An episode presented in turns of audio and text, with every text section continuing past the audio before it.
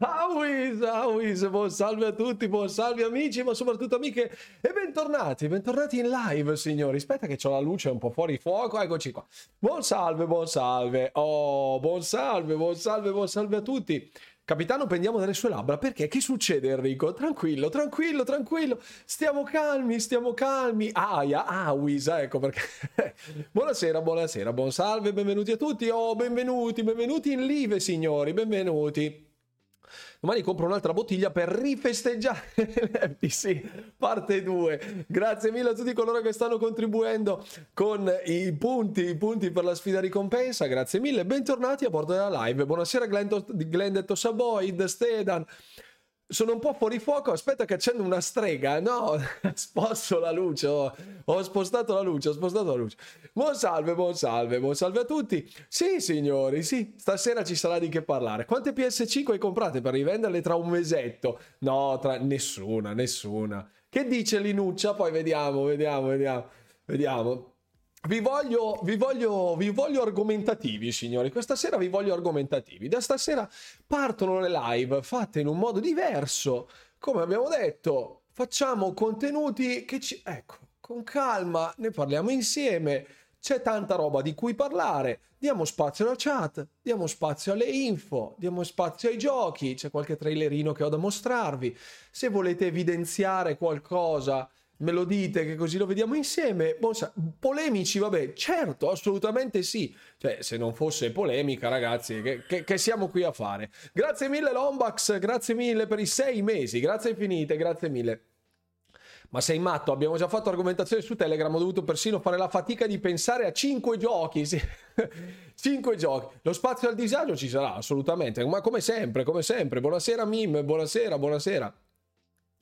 E ma è giovedì, cosa significa? La polemica va bene tutta settimana, non è che è solo domenica, la polemica è tutti i giorni della settimana, compresi i bisestili, le feste comandate, i giorni di riposo, tutto, tutto, tutto polemico, tutto polemico, tutto polemico. Giovedì la polemica è qui, esatto. Il cap naviga dove porta la corrente. Sì, ragazzi, cominciamo a navigare un po' a vista, perché davvero mi sono reso conto, la polemica è sempre polemica, giustamente. Giovedì gnocchi. Ma quindi Twitch diventa come secondo canale YouTube? No, assolutamente no. No, no, no, no, no, no, assolutamente no. Per le live estive avrei una proposta. Potremmo vedere il documentario di Xbox Power On. Sono 6 puntate da 40 minuti. Vederle insieme sono davvero interessanti. C'è tutta la storia di Xbox. Sì, il problema è che seguirle in live è, è, sempre un po' una lotteria perché sono puntate anche molto molto corpose si potrebbe fare una, una, sinossi di alcune delle puntate che potrebbero essere le più interessanti, specialmente dove compare Don Matrick che non capisce, poverino, perché è stato allontanato. Mortacci sua. Sì, si può fare comunque, eh, al massimo mi strikano il video, vabbè, non importa. Twitch diventa come OnlyFans? No, No, tipo più game e meno news, così ho capito. No, no, no, no, assolutamente no, Mirror Fate. No, no, no, no, no. Allora, nel secondo, nel secondo canale YouTube ho messo il video, il mio primo vlog che tra l'altro è stato seguitissimo. Grazie, grazie. Ovviamente è uno strike affettuoso. Sì, grazie. Buonasera Otomo, buonasera, buonasera. Dicevo, dove si trova il documentario? Sul canale Xbox, sul canale di YouTube di Xbox. Si chiama Power On e è lì da vedere, è lì da vedere. Anzi, dopo magari vi lascio il linkino, dopo andiamo a vedere insieme. Sillaba amica, ciao, benvenuto o benvenuta sul canale. Non togliere le news, please. Ci sarà di tutto, signori. Allora, forse questo è quello. Sono Mascio. Va bene, ciao, ciao, sillaba amica, ciao. Com'era il titolo? Inside the box. Truffaldino, Truffaldino, è stato beffardo Fix, è stato beffardo. Buon salve Fabio M, stasera a cena un po' di canna arrosto. Non... Salutiamo tutti gli amici che fanno can di cognome, fra cui il famoso Genghis, ma sicuramente non la signora Lina in questo momento. Buonasera, buonasera Red, buonasera. Se becchi lo strike puoi sempre fare ricorso. Tanto va di moda farlo basato sul nulla cosmico. Lo vediamo, lo vediamo, lo vediamo stasera, lo vediamo, lo vediamo. Il signor Orco? Come? No, no, no, no. Buonasera, buonasera, sciamano, buonasera. Niente beverone? No, sono... vado di acqua... grappa secca questa sera. No, no, è, è acqua, è acqua ovviamente. È acqua. È acqua, è acqua. L'ira di Cannes. Io come Cannes ho in cottura il cuore con le cipolle. Mo... che ricette inusuali questa Simone ma tu che cucini queste le cornie l'apo e il can ma Gengiv Khan ma chi è, chi è Gengiv Khan? Scusate le lacrime dei miei nemici no le lacrime di fanboy le lacrime dei fanboy che in questo momento come potete vedere dopo la sentenza appunto dell'FTC in questo momento è particolarmente nutrito ecco il cugino di Genghis, Gengiv, perfetto, molto bene. Ogni tanto mentre lavoravo mettevo sulle tue live dell'udienza, senza audio, ma la faccia di Khan non sembrava felice. No, per niente, per niente, per niente. Le lacrime dell'FTC, pallidi li vedo. Allora ragazzi, dunque, facciamo un attimo il punto della situazione perché giustamente molti di voi potrebbero aver frainteso, fra virgolette, il mio vlog. Allora, ho cercato di essere il più chiaro possibile in merito ma mi rendo conto che essendo le live su Twitch sempre state un punto di riferimento solo ed esclusivamente per l'informazione e basta, e ehm, anche se in realtà sotto mentite spoglie spesso e volentieri è stato più il community time delle news fatte e finite, ehm, ho deciso di variare, fra virgolette, ah era Orco Khan, ho deciso di variare, fra virgolette, il palinsesto lasciando un flow molto più naturale, nel senso. Come sapete all'inizio della live facciamo il community time classico dove si fanno un po' di ciarle, come stiamo, come stiamo facendo in questo momento, parliamo del più e del meno, se salta fuori qualche argomento di, discus- di discussione lo approfondiamo e poi solitamente dalle 9 e mezza, 9.45 circa c'era un'oretta di news dove si discutevano i temi primari della giornata. Spesso e volentieri però ci siamo trovati ad esempio a scendere magari troppo nei dettagli o ad avere un numero talmente ampio di informazioni, di news di cui parlare da non approfondire in maniera decorosa e spesso anzi tagliando fuori il vostro feedback, che è la cosa che mi interessa principalmente. Quindi eviterei i super monologhi, ma eh, approfitterei di ibriderei, fra virgolette, il community time, cioè dove mi potete fare le domande, eccetera, eccetera, con anche il discorso delle news.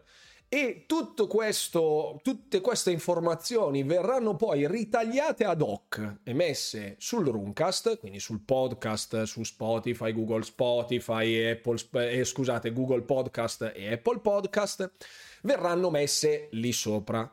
Ci sarà spazio anche per i gameplay, anche per i contenuti a braccio, quindi in maniera molto più friendly. E quindi ci sarà meno inquadrato. Stasera si parla solo di quella roba lì, solo di questa roba, perché un domani, ecco, io sapete che ho molto a cuore l'informazione in generale perché mi piace che sia trasparente, ma vorrei anche evidenziare il fatto che ci sia tanta roba potenzialmente in arrivo da giocare, da vedere e di cui parlare sul giocato, non solo sull'informazione.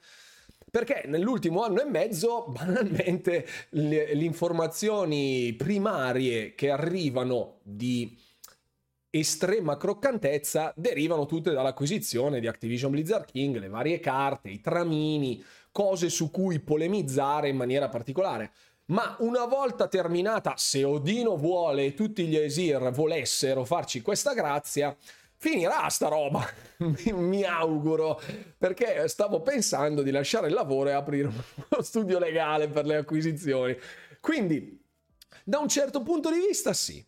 Dalle, dalle, dalle 9.40 circa, 9.40 circa circa, no, non ho provato Mac, Pixel 3. Ehm, mi mancherà da un certo punto di vista la telenovela perché abbiamo scoperto alcune cose, tantissime a dir la verità, ma che sono davvero la punta dell'iceberg del mondo videoludico, della stanza dei bottoni, no? dove si discute un po' di tutto, da un'altra parte però davvero ci ha asciugato le gonadi questa cosa, perché dalla festa, fra virgolette, dell'altro ieri, quando ci siamo trovati eh, prima alle ore 18.30 per vedere insieme il, um, l'ID at Xbox, nella, praticamente nella serata di eh, ieri è, arrivata, è arrivato l'appello, la richiesta di appello dell'FTC.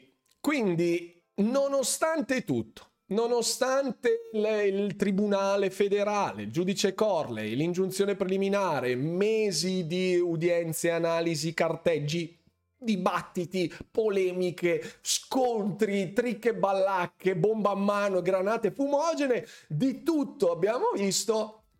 L'opinione della giudice apparentemente non è servita a niente, almeno non è servita a niente per l'FTC, ma poi lo vedremo stasera. Quindi vorrei evitare, cioè ecco, vorrei non rimanere sempre fisso, vincolato a dover parlare solo ed esclusivamente dell'informazione, ma rendere viva, fra virgolette, la community, fornendovi anche banalmente uno spunto di intrattenimento, di relax, Sapete che adesso si avvicina il periodo estivo, ci saranno degli showcase da seguire, quindi li seguiremo insieme. La Games con il Quake con alcune cose del Quake con perché dura un botto di tempo. Ci sarà il Tokyo Game Show di sicuro, ci sarà tanta roba di cui parlare, vedere, ma anche giocare. Quindi vorrei riportare un attimo tutto sui binari che davvero negli ultimi quattro mesi praticamente sono stati un turbinio di, da, dalla contestazione delle, della CMA praticamente dal blocco dell'FTC ancora prima, ma poi dalla, dalla, dalla, contestazione della CMA, dal blocco della CMA, è stato praticamente solo ed esclusivamente quello. Quindi non voglio davvero fare la puntata di Law and Order di, di, su Xbox, uno perché non ho le competenze per scendere in determinati dettagli, adesso siamo davvero fra la fantapolitica il mondo dell'industry c'entra veramente pochissimo e sono le news che vi riporterò, perché alla fine questo è il, il, il, mio, il mio scopo, sono le news basate sul mondo dei videogiochi, di Xbox principalmente, ma anche per, fra virgolette, distaccarvi un po'. Igor, abbi normale. Ciao Igor.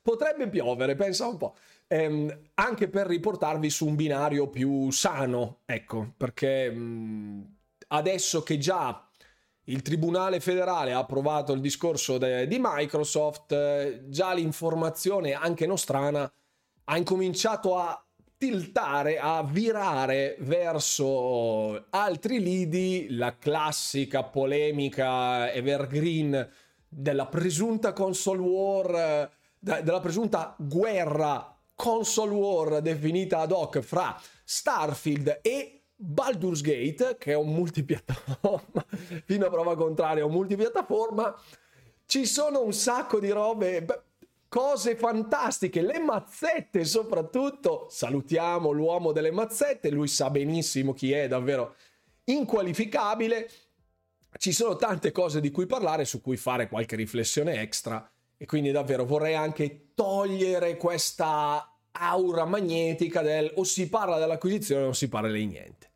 Ecco, tiltare, tiltare, cioè tiltare sta per eh, flettere da un lato, tilting, tilting.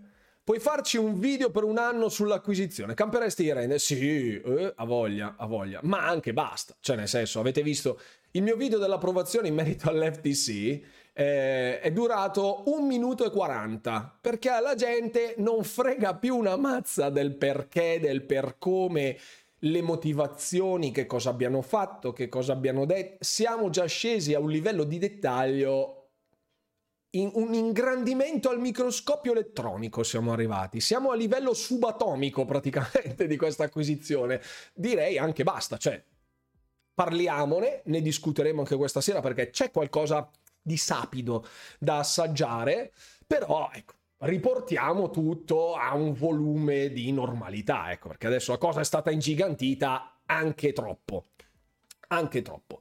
Mentre appunto il, sul primo canale YouTube troverete come sempre l'informazione, quella rimarrà così, contenuti con review di un certo tipo, titoli in uscita e così via dicendo, come, come vi avevo detto. Sul secondo canale da domani inizierò a lavorare a tutta una serie di contenuti extra se vogliamo, eh, con i vari fuori in 30 minuti, arriveranno i fuori in 60 minuti dove non saranno 60 minuti di video, ma saranno super compressati in 10 minuti. Alcuni giochi devo per forza dedicargli un'ora di tempo, che è tantissimo per me, per i ritmi che ho io, però ad esempio vedremo Sea of Stars, che è un JRPG che in 30 minuti non ci si fa una mazza, quindi ecco, ve lo, ve lo farò vedere io con le demo di, di, di Xbox concentrerò, surrogherò tutto quanto il contenuto per confezionarvelo in una maniera più elegante, ecco, più informativa, anche sul secondo canale. Informazione in merito al gaming giocato. Questo è il mio obiettivo.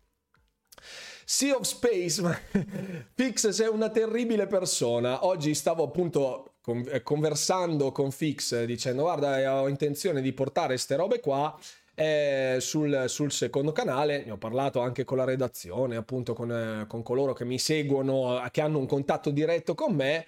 Ho fatto un lapsus fra Everspace e Sea of Stars, è uscito Sea of Space o Space of Stars, adesso non ricordo quale fosse, verrò perculato per il resto della vita, per il resto della vita. La gente che la chiamava telenovela, soprattutto i giornalisti, sono stati loro a trasformarla così. Sono proprio ipocriti, ma sì, sì, il sillaba amica. Il, il vero problema, come sempre, è come tutti coloro che continuano a perorare la causa del basta, la console war è qualcosa di tossico che va respinto in tutto e per tutto. News su Starfield, super polemica, paragonandolo a titoli di PlayStation che non c'entrano una mazza con gli RPG all'occidentale. Cioè, davvero tutto studiato per il click. Quindi l'ipocrisia di fondo della creazione dei contenuti piuttosto che ehm, della, della stampa, insomma, delle testate di settore, se vogliamo chiamarle così, è davvero talmente lampante da essere stucchevole. Stucchevole. Dopo la carneficina del processo volevano fare l'appello per vedere se erano tutti vivi. è, stato un misunderstanding. Facciamo l'appello. E dicono, ah, vi appellate in giudizio? No, dovevamo fare l'appello per contarci, presente. Io ci sono, poi c'è... C'è stato un misunderstanding. Questa sera vediamo FC24, perché non è FIFA, è tipo FIFA. Ma io non, non, non ho presente, non l'ho visto, non l'ho visto. Avete festeggiato fino a tardi stanotte? No, no, assolutamente. L'ho detto stamattina sul forum, ci vorrebbe che mettesse una parola Biden, ma è impegnato in un altro problema politico. Ora la smetto perché qui si parla di Xbox. Sì, assolutamente, lasciamo fuori la politica, che già stasera stato, ci sono stati diversi eh, contenuti, se vogliamo, dedicati al mondo più squisitamente politico da un punto di vista contenutistico, ehm, in merito proprio a tutto ciò che ha detto la signorina Khan e compagnia cantante, insomma, si è anche valicato il confine anche lì, secondo me, oltremodo. Oltremodo. Con il ricorso salterà anche la tempistica del 18, lo vediamo subito Paolo Chi, lo vediamo subito. Ma come fanno a considerare Baldur's Gate come concorrente Sony di Starfield? Hanno le ghiande nel cervello. Guarda, secondo me molto meno delle ghiande. Salutiamo la Ron Waifu che è venuta a prendere qualcosa di goloso, sicuramente.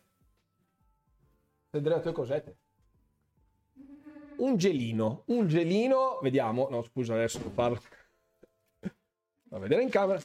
È il fragolino, avete presente? È tipo super congelato modalità Antartide Comunque, ecco, è quello alla fragola con dentro la panna. Iperpagaci. Ecco. Iper, ecco, perfetto. Non dare ai bambini quelle cose. ciao, ciao. Buonasera Oscar, buonasera. Su Starfield è calata l'ombra del complotto di AMD, infatti vedremo anche quello. sea of Space, esatto. La Turchia appena provato, sì. Quando arriva COD nel pass, cheat, esatto. Non mi fa abbonare col Prime, GG, devi, par- devi passare da altri lidi o... non lo so non lo so. Fior di fragola si chiama, pensa un po'. Buonasera Dragone Bianco. Ora Sony regala le PS5 a tutti quelli che dichiarano di avere intenzione di comprarsi un Xbox. Buonasera Igor Abinormal. Ciao, benvenuto o benvenuta a bordo della live. Allora, partiamo subito con un po' di info in merito che così almeno ci facciamo un po' di chiarezza perché so che moltissimi di voi hanno delle domande, andiamo a rispondere alle domande in merito all'acquisizione, almeno ciò che è saltato fuori nell'ultimo, ultimissimo ciclo di ore, 24 ore, 48 ore, negli ultimi due giorni. Dai!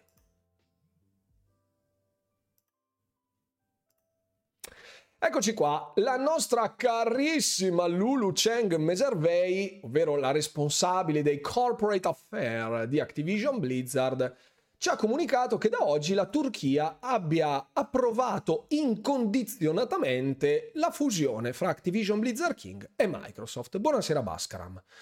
Buonasera, buonasera. Non vedo l'ora che riguardo l'acquisizione non sia più una frase ricorrente. Guarda, da un certo punto di vista anch'io, Fix, francamente.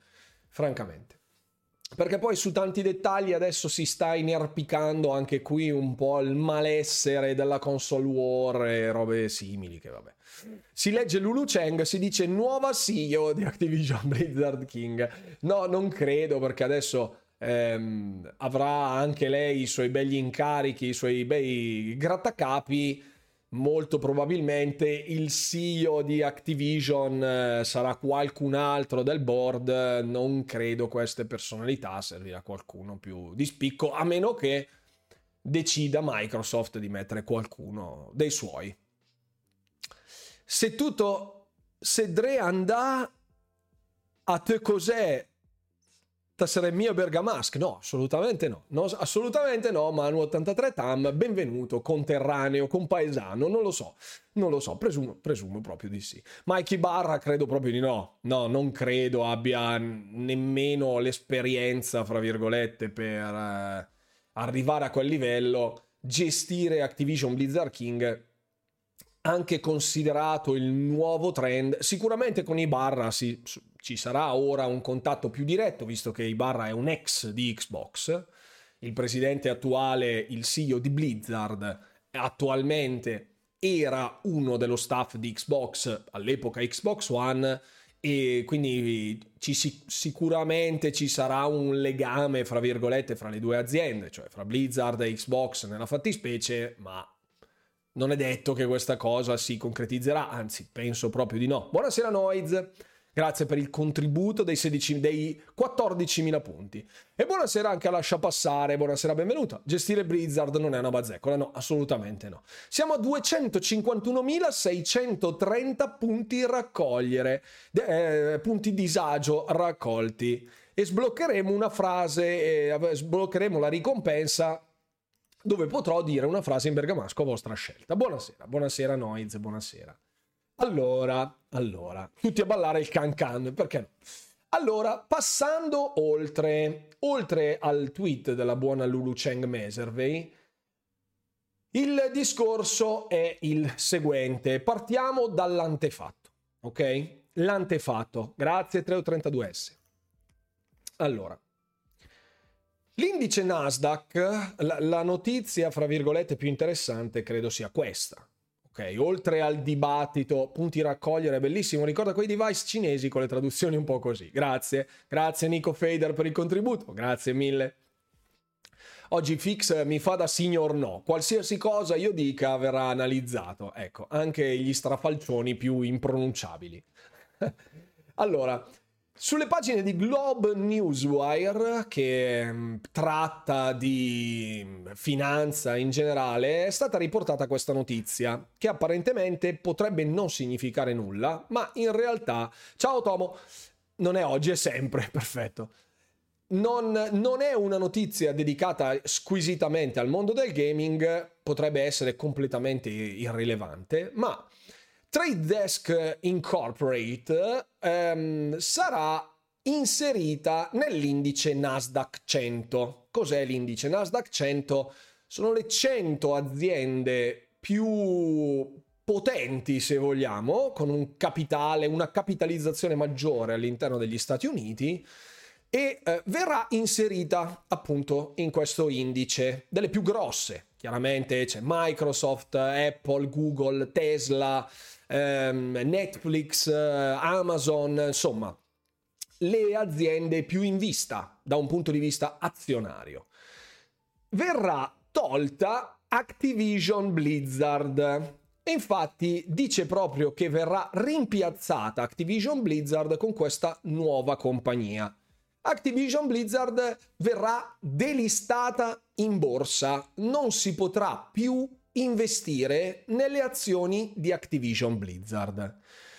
Cosa significa? Significa fortunatamente che Microsoft abbia intenzione di tirare dritto per dritto, voglia chiudere l'acquisizione dicendo all'FTC, vabbè, ti vuoi appellare, appellati, fai quel cavolo che vuoi sempre che tu riesca a finalizzare, noi intanto cominciamo a muoverci in questa direzione. È una cosa che è, è nelle possibilità di Activision Blizzard fare questa cosa ed è un chiaro segnale che abbiano deciso davvero di tagliare corto. E basta, sì, appellati, esatto, esatto, volevo, volevo dirlo, volevo dirlo, però non ho, avuto, non ho avuto il coraggio. Sì, dalle 24, Manu, dalle 24. Tanto di appello, proprio così. Essendo, essendo delistata appunto Activision Blizzard da un punto di vista azionistico non esisterà più. Questo significa che Microsoft ha fatto tutti i suoi conti e fondamentalmente diventerà proprietaria da quel momento di Activision Blizzard King ideologicamente. Per ora è solo Activision Blizzard King che si ritira dal mercato azionario statunitense. Ma perché farlo? Smenarci un sacco di soldi? Perché ovviamente l'acquisizione è lì. Ormai sono all'uscio. Questa cosa è una diretta conseguenza di ciò che avete letto tutti anche sul mio canale di Telegram delle notizie che riguarda Xbox come sempre, punto esclamativo Telegram se non ne fate parte, ovvero che l'FTC si è appellata eh, dopo essere stata sconfitta in tribunale eh, direttamente l'altro ieri. Ha fatto appello, si sta scaldando le mani per firmare gli assegni Todd. Sì, eh, sì, lo so, lo so che Nadella è già pronto. Com'è il clima in Nuova Zelanda? No, io in questo momento non giocherò, ecco, non giocherò Exo Primal questa sera, ve lo, promet- ve lo premetto, perché il trucchetto della Nuova Zelanda, tecnicamente, se tu non risiedi in Nuova Zelanda, può essere potenzialmente una violazione del, del, DMCA praticamente. Quindi tu non essendo in Nuova Zelanda è come se rompessi il day one. Anche se tu avessi il negoziante di fiducia che ti dà il gioco, te lo puoi giocare a casa tua, ma non puoi streamarlo. E quindi non lo farò, ovviamente. E chi decide se io risiedo in Nuova Zelanda? Presumo, presumo si possa vedere. Presumo si possa vedere. No, no, no, no sì, certo, certo. Ehm, appunto, in merito all'appello, l'FTC ha deciso di appellarsi. Le possibilità di vittoria dell'FTC, dopo essere stati bastonati proprio con, il, con la mazza ferrata, sono veramente molto esigue. Cosa deve avere l'FTC per poter impensierire Microsoft, portando il tutto a un fermo ulteriore dell'acquisizione? Deve ottenere uno stato, un, un restrictive order d'emergenza. Cosa significa? Che l'FTC sostiene e riesce a dimostrare che il giudice Corley ha commesso degli errori, degli errori giudiziari gravi, tali da aver falsato sostanzialmente il verdetto e ottenere questa sospensione temporanea per poi tornare a dibattere sempre sullo stesso caso all'inizio di agosto. Questa cosa ovviamente Microsoft non vuole farla perché dovrebbe rinegoziare la data di chiusura del deal, che è il 18 di luglio, cioè fra 5 giorni. Microsoft infatti cosa sta facendo? Va dritto per dritto verso la chiusura forte della ingiunzione preliminare negata all'FTC dicendo vabbè vuoi ricorrere in appello, tanti auguri e, e intanto noi andiamo per i cavoli nostri. Questa cosa ovviamente ha una serie di conseguenze più a livello politico che a livello di gaming, perché a noi no, non ce ne frega niente, non ce ne frega niente. Eh, non ce ne frega niente e, va, e ve lo dico io perché. Ve lo dico io perché. Perché Microsoft si è valutato di tirare dritto ha già capito che sia solo ed esclusivamente una tattica basata sul nulla cosmico. E anche durante un'udienza odierna che Lina Khan ha subito nella, nella house, nella, adesso non mi ricordo come, come, cavolo si chiamava, comunque al cospetto di membri del congresso, ecco, ha mm, fatto una figura talmente barbina che è molto probabile che il TRO non, non verrà concesso e quindi l'appello non verrà eseguito, non verrà messo in pratica. Per lei oggi si chiamava House of Pain, si chiamava House of the Dead ormai, perché ormai questa cosa è, è, è incredibile, è davvero incredibile, davvero incredibile. Poi vedremo ovviamente alcuni dei dettagli in merito a questa questione. Il primo è stato la risposta di Brad Smith che ha detto appunto eh, che ieri la Corte ha stabilito la nostra acquisizione sia, possa procedere e ci opponiamo a qualsiasi ulteriore ritardo. Quindi questa è la dichiarazione di Brad Smith nel cuore della notte italiana di oggi, dopo che l'FTC ha depositato questa richiesta di appello e mm, sostanzialmente abbia detto non ce ne frega una mazza. Grazie mille Davide per i 5 mesi, grazie infinite per il supporto. Per la CAN ci vorrebbe il TSO, non il TRO, eh sì, ma anche più di uno mi sa. Comunque solitamente sapevo la magistratura non li prende molto bene questi appelli che minano la loro autorità. No, infatti, infatti. Ma Lina Khan ha fatto questa cosa per un altro motivo. E ve lo spiegherò poi alla fine. Ho letto un post interessante sul quale secondo me vale la pena fare una riflessione anche per capire che cosa stia succedendo in questo momento, del perché Lina Khan abbia sia così stoica nel suo perseguire questa caccia alle streghe e perché, nonostante un tribunale federale superiore all'FTC abbia deciso che no, non spettava nulla all'FTC, lei si sia opposta comunque. Sei sempre molto chiaro ed esaustivo. Grazie mille Massimo, molto gentile. Mi fa piacere. Grazie. Sono cose anche abbastanza menose e complicate, quindi spero di riuscire a renderlo interessante, ma anche chiaro, che non sempre è facile. Prima devo capirle io ste robe, che già è un miracolo, è un miracolo. Dopo di ciò, dopodiché, sostanzialmente, eccolo, le cose si stanno muovendo molto rapidamente, qui siamo alle 11 di questa mattina, Microsoft con, l'accordo Activision Blizzard sentiremo le motivazioni dell'appello dell'FTC che sono state depositate perché c'è un document cloud solo che sono 1.800.000 pagine, non sono una roba di 50 pagine che non ho neanche visto perché è stato depositato tipo una mezz'oretta fa, poco prima dell'inizio della live e um, siano state depositate queste motivazioni. Insomma, l'FTC dice per questi motivi noi chiediamo appello. Probabilmente una qualche forma di risposta dal nono circuito domani prima della scadenza dell'ordine restrittivo delle 23.59 PT. Quindi la scadenza dell'ordine restrittivo, il famoso TRO, scade sostanzialmente domani alle 23.59 Pacific Time, quindi 9 alle 9 del mattino di sabato per noi, ok? Alle 9 del mattino di sabato. Questa cosa sono il vostro ecstasis. sì, spero anche un pelino meglio perché Ecstasis lo seguo eh, su Twitter perché alcune cose che riporta sono molto puntuali, ma lancia fiamme campanelli d'allarme per ogni minima scoreggia, quindi ogni tanto cosa succede? Una cosa completamente insignificante. Sì, sì, sì, sì. Dopodomani alle 23.59, no, qui dice eh, nono circuito domani prima della scadenza dell'ordine restrittivo alle 23.59. Il, il tweet è del 13 di luglio di oggi quindi domani venerdì alle 23.59 Pacific Time sarà la scadenza del TRO. Quindi sabato mattina alle 9 ora italiana. Se, l'FTC, se all'FTC non verrà concesso questo aiuto di emergenza, questa ingiunzione, chiamiamola così, anche se non è un'ingiunzione, questo allungamento dell'ordine restrittivo, Microsoft sarà libera di chiudere l'acquisizione di accordi con Activision Blizzard nel fine settimana, quindi sabato, oppure da lunedì.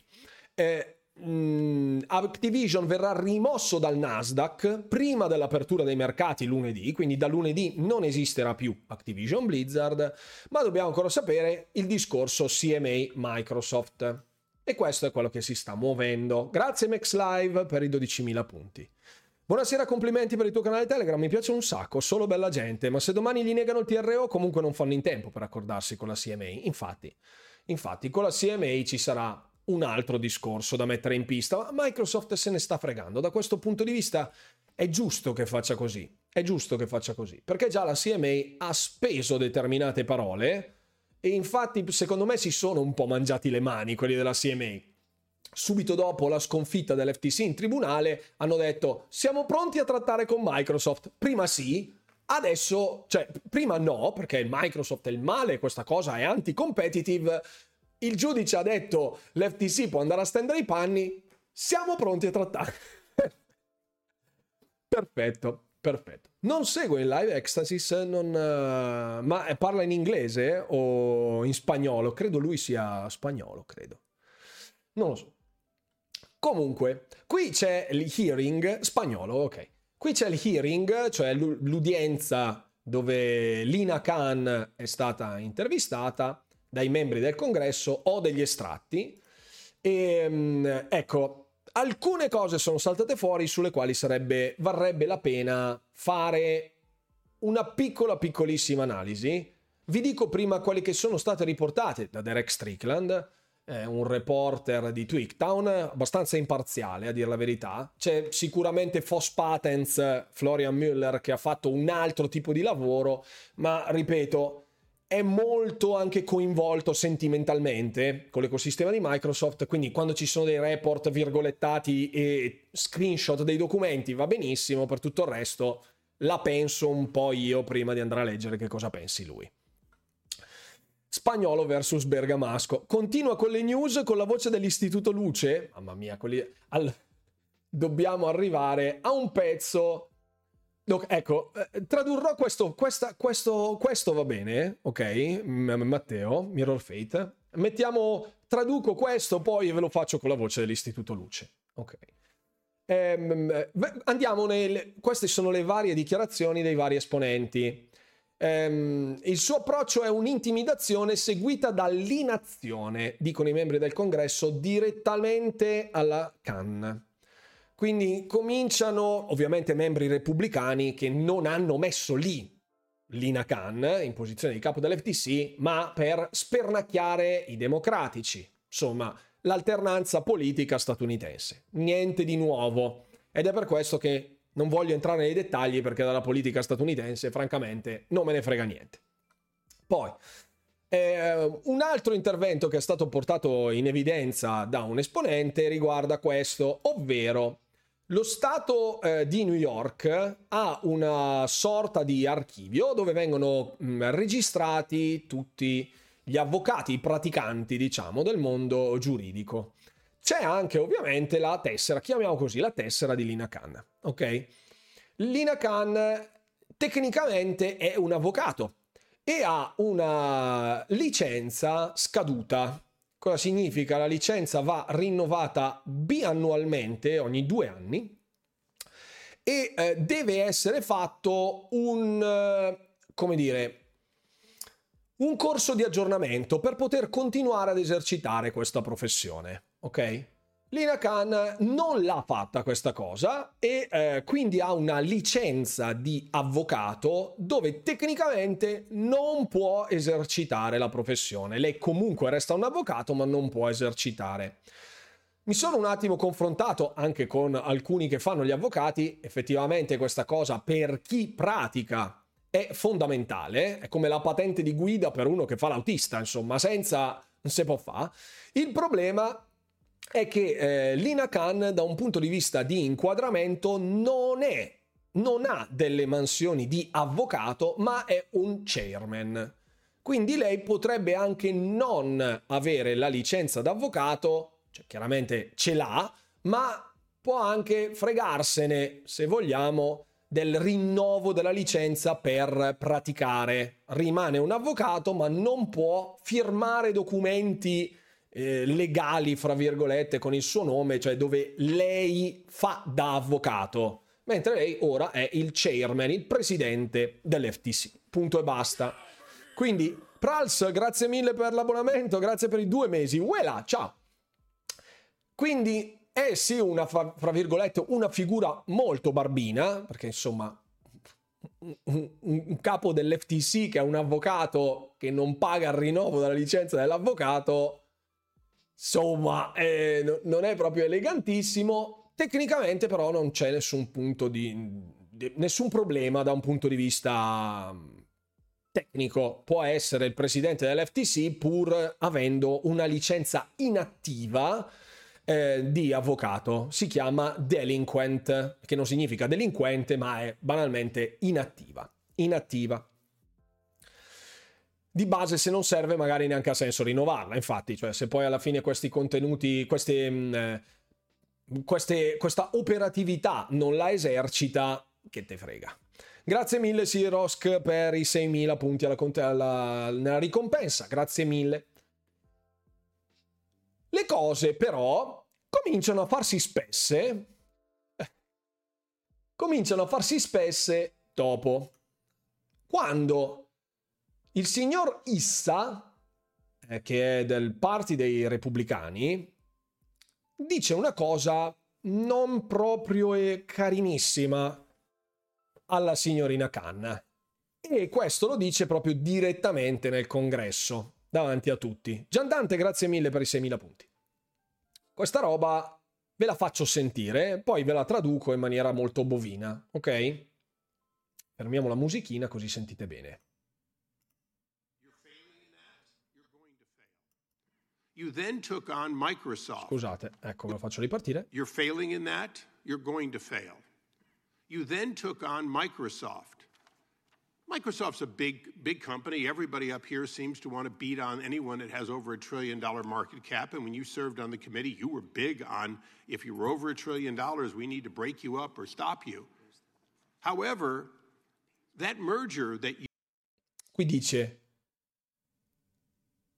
che, fra virgolette, comprende il fatto che lei, da capo dell'ente regolatore, dell'FTC, dell'antitrust statunitense, sia addosso, fra virgolette, a Microsoft perché è una compagnia di trilioni di dollari che muove cifre assolutamente di rilievo e che quindi nor- sia, ritiene appunto sia normale che l'ente regolatore sia addosso a questo tipo di pratiche di compagnie perché è questo il lavoro che fa l'antitrust sostanzialmente. Poi dice, however, however, that merger that you lost the other day is one in which a protected market that Sony enjoys in China and Japan.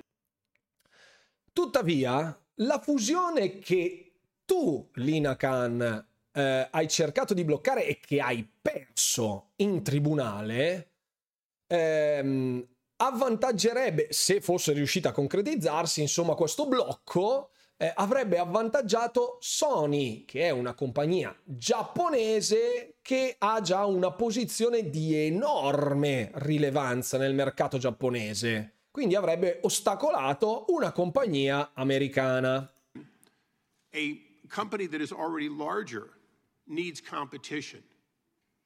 The reality is we are a global market and you are thinking only of who you want to go after for some reason. Qui dice, la realtà è che noi siamo un mercato globale, globale, e non solo tu che cerchi di perseguire i tuoi obiettivi per qualche ragione. Qui è un'accusa devastante, devastante. Il che significa che un senatore degli Stati Uniti ti ha detto la smetti di fare quel cacchio che vuoi tu, siamo un mercato globale, quindi se tu vai a fermare un'azienda americana che poi potrebbe fornire più competizione nei mercati esteri, dove è importante che le aziende americane abbiano terreno per competere, a noi non frega niente se tu sei invasata in questa crociata contro Microsoft for some reason. Quindi dice per nessun motivo apparente, per nessun motivo apparente. No, non è grave assolutamente. No, no, assolutamente no. Grazie Bonato per gli otto mesi, sono riuscito, il mio lavoro qui è finito, addio. No, no, non fare Milord per cortesia. La cancella sarà presa, non può giocare a Starfield, può essere. Eh, dopo, dopo leggo, eh. Dopo... Eh, detta così sembra che abbia indicato una collusione con Sony. Ok, riprendo l'ultimo periodo perché qui c'è una cosa molto pesante. After for some reason. And I cannot find your logic and I believe that it begins at the top. I do when you blamed your staff and said staff decisions, shame on you. The fact is you run this organization and its left turn came when you took over, not with the staff that many of whom would have already been there. Dice testuali parole, cioè cannot find your logic. Non trova la sua logica. And I believe that it begins at the top. I do when you blamed your staff and said staff decisions dice che non trova nessuna motivazione per il quale lei abbia potuto accusare, accusare il proprio staff di aver suggerito l'appello. Suggerito l'appello, ok? Dice sostanzialmente, questo lo, lo vediamo qui nel, nel tweet di, di Derek. Aspetta, eh, dov'è che lo dice? Qui dice che l'appello, il filing dell'appello, la sottomissione dell'appello sia stata suggerita dal suo staff, quando lei è il capo, sostanzialmente dicendo non c'entro io, c'entrano gli altri. Quindi accusando il proprio staff. Il senatore non ci va tanto leggero, dicendole proprio shame on you, quindi vergognati ad aver accusato il tuo staff quando in realtà tu sei a capo di questo ente e il destino, fra virgolette, dell'FTC, che è stato rimarcato diverse volte dai, dai, dai, senatori appunto del congresso, dicendo proprio you are zero for in merger trials, cioè quattro volte hai fatto causa ai merger, alle acquisizioni, alle fusioni e quattro volte hai perso. La colpa è tua se questa istituzione sta facendo un left turn quindi una, fra virgolette, manovre azzardate, nel senso che stia andando in discesa, no? stia soffrendo, accusando dei colpi da un punto di vista mediatico, la colpa è tua e non quella dei regolatori, perché sta cosa succede da quando ci sei tu al comando. Quindi non è che non è che gli abbia proprio fatto un complimentissimo, cioè gli abbia detto, ascolta ciccia, eh, sei un incapace, stai facendo solo disastri, quindi è inutile che accusi gli altri, la colpa è la tua. Proprio così, ecco, per farvela proprio stringatissima. Lui è stato anche elegante, però non è che sia andato proprio leggero, leggero.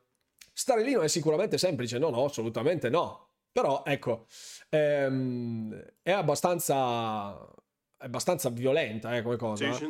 Shame on you. The fact is, you run this organization, and its left turn came when you took over, not with the staff that many of whom would have already been there. Quindi il casino è successo da quando ci sei tu al comando, non dallo staff che è qui che tu hai incolpato. Quindi è proprio un'accusa diretta. Qui siamo nell'ambito della politica e basta. Qui l'acquisizione non c'entra nulla. L'acquisizione di Activision Blizzard King in questo momento è il pretesto che ha il congresso degli Stati Uniti per cercare di scardinare, fra virgolette, alcuni elementi fortissimamente voluti dall'amministrazione democratica, cioè i, i, rivali insomma di questi senatori, che ehm, cercano appunto in qualche modo di guadagnare terreno da un punto di vista politico. Basta, Activision Blizzard King è una mera scusa, un pretesto. Buonasera Maffino, buonasera Ima Geek.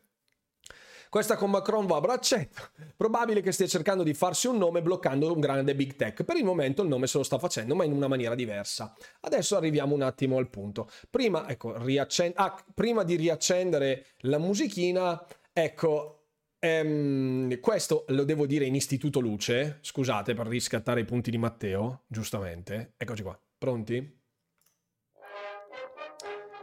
Qualche giorno fa hai perso un altro caso. Sembra che tu stia perdendo parecchio. Ora sei 0,4 nei processi di fusione. Devo chiederti, perché stai perdendo così tanto? Diccelo, Lina Khan. Ed eccoci qua, siamo ritornati nel XX e nel XXI secolo. Ecco fatto. Giusto, dovevo, avete riscattato i punti dell'Istituto Luce. Grazie, Magik. Grazie. Il problema è che le persone lei, come lei verranno dimenticate. Più che altro si sta facendo terra bruciata, si sta rovinando la carriera. Sì.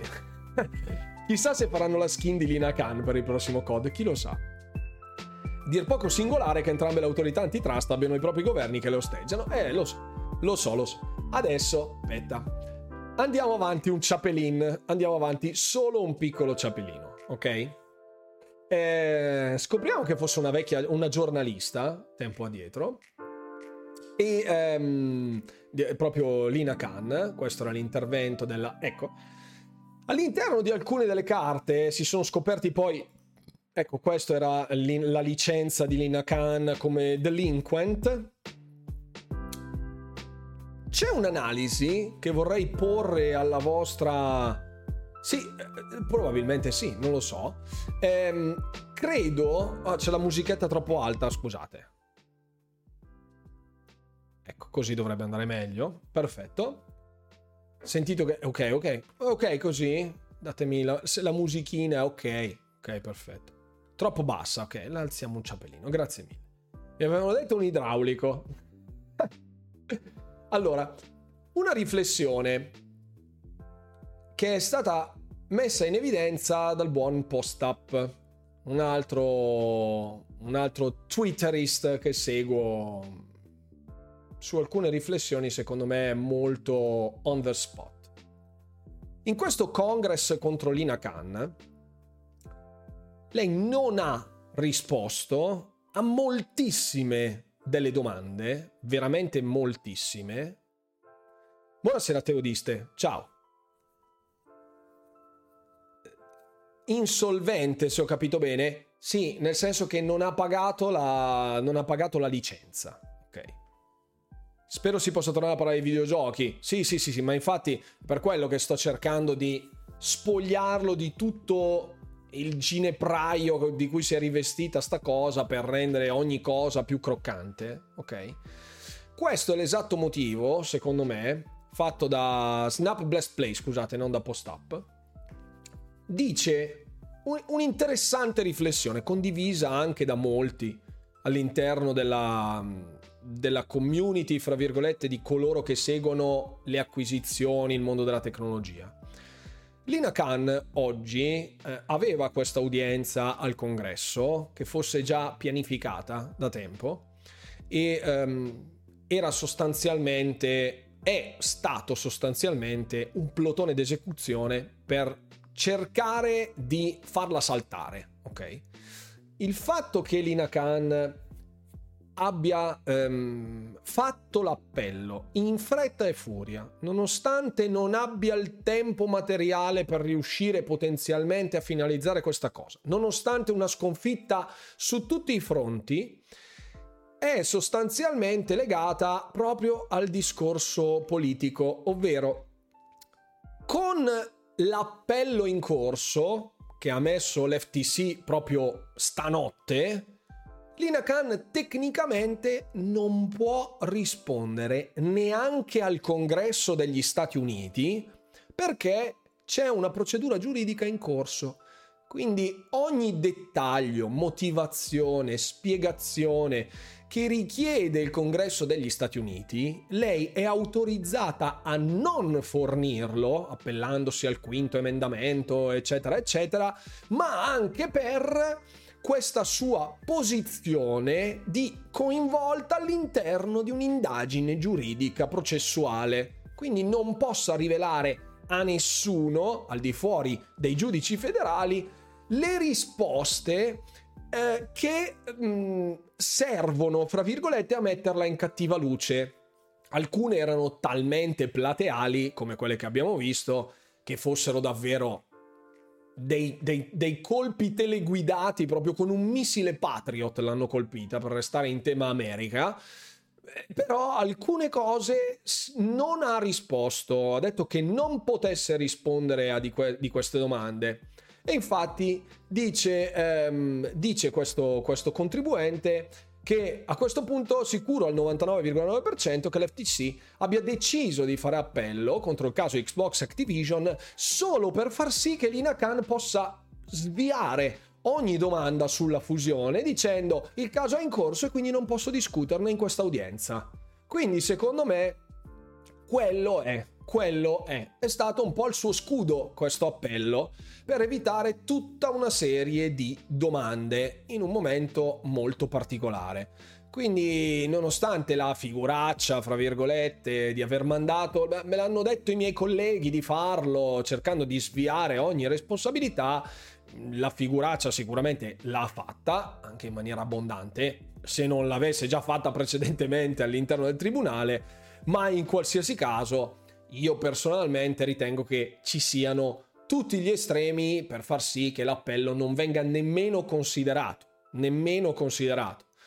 Il fatto che lei abbia cercato di coprire, fra virgolette, alcune dichiarazioni dicendo di non, poter, non poterne discutere perché c'è qualcosa, c'è un, c'è un processo in corso e così via dicendo, è un banale proprio sviare il colpo, proprio lo schizzo d'inchiostro del polpo che eh, cerca di fuggire e francamente non so quanto gli servirà, ma la sua ostinazione, anche da questo punto di vista, è un messaggio esclusivamente politico di immagine, cioè che il suo, il suo, il suo credo, ecco, la sua missione sia quella di andare contro le multinazionali, specialmente quella della tecnologia, che muovono miliardi e che potenzialmente sono a danno dei consumatori. Anche se qui, nonostante il giudice Corley abbia detto che non ci sia nulla di dannoso per i consumatori, si continua in questa direzione. È politica, pura e semplice politica.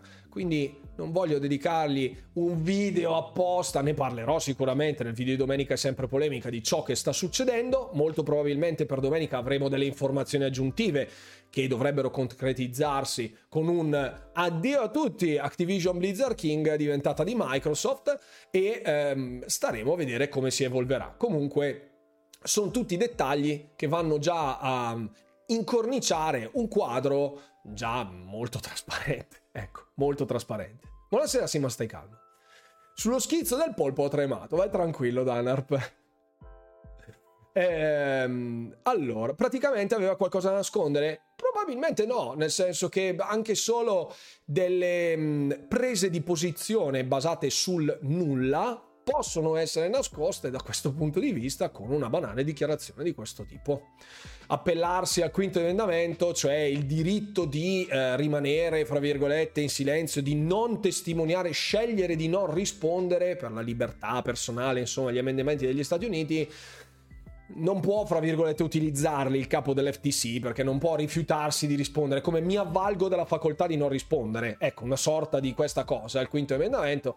Pertanto avrebbe fatto una figura peggiore. Dicendo così, almeno da un punto di vista di opinione pubblica, è non posso dirlo perché ci sono delle indagini in corso. Chi ovviamente non è all'interno dei meccanismi può accettarlo come una risposta compatibile. Ecco, compatibile. Potrebbe finire con le patate il polpo, può essere, buono tra l'altro talmente a danno dei consumatori che Sony sconta la PlayStation. Anche questa cosa molto curiosa, se vogliamo, con un abbassamento praticamente di 100 euro o dollari. Ora non ricordo in che mercato fosse, ma c'era anche nel mercato italiano. Con le PlayStation a 450 euro. Strano che cerchino di svendere, fra virgolette, le loro PlayStation che vendono guadagno, da quanto ne sappiamo, seppur poco, eh, che ci sia qualcosa di innovativo per cercare di contrastare il fragore che farà l'acquisizione quando davvero sarà finita in tutti i sensi.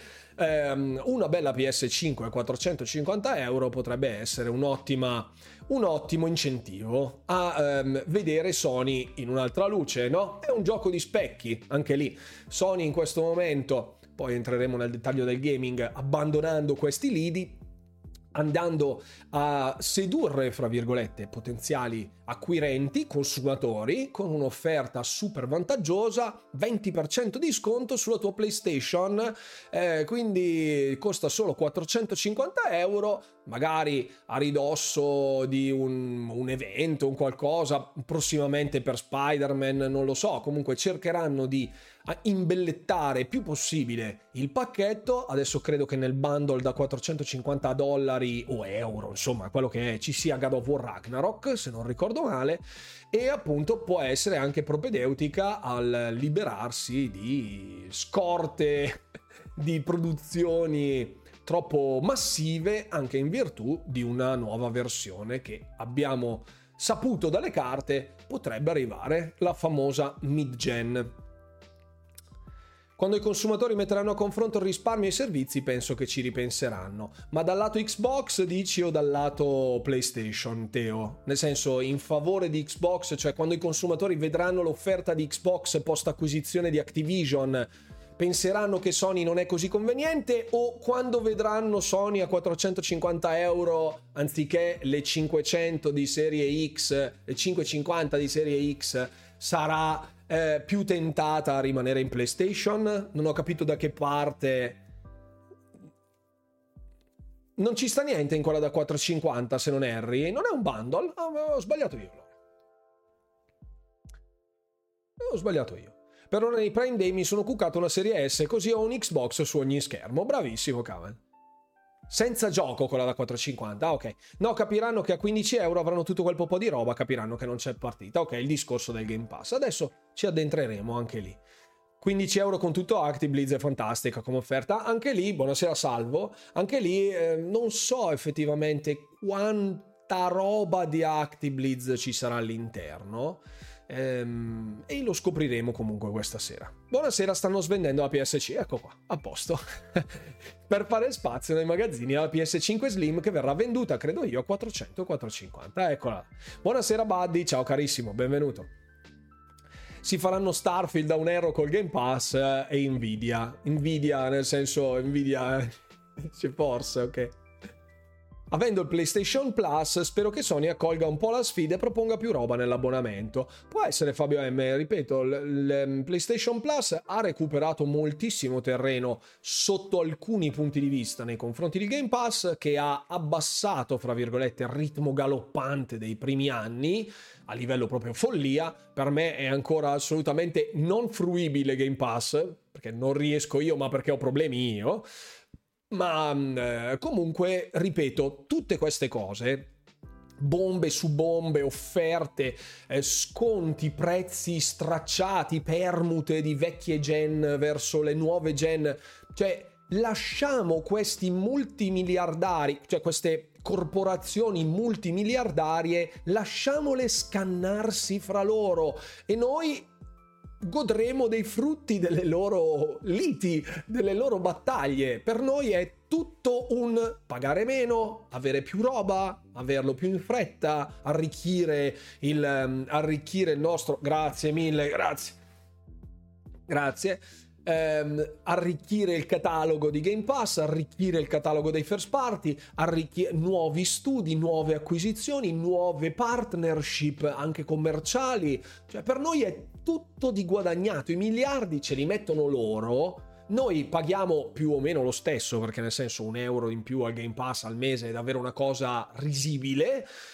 E credo che sia assolutamente vantaggiosa. Quindi anche coloro che aborrano si dice aborrano, sì, eh, le, le console, le, le, mm, queste beghe fra corporazioni prendendo le parti di uno o dell'altra eh, con, nel fanboismo più spietato, insomma, è giusto interessarsene perché vediamo anche quanto siano disposti a calare le braghe per venderci i loro prodotti. Quindi per noi è completamente benefico.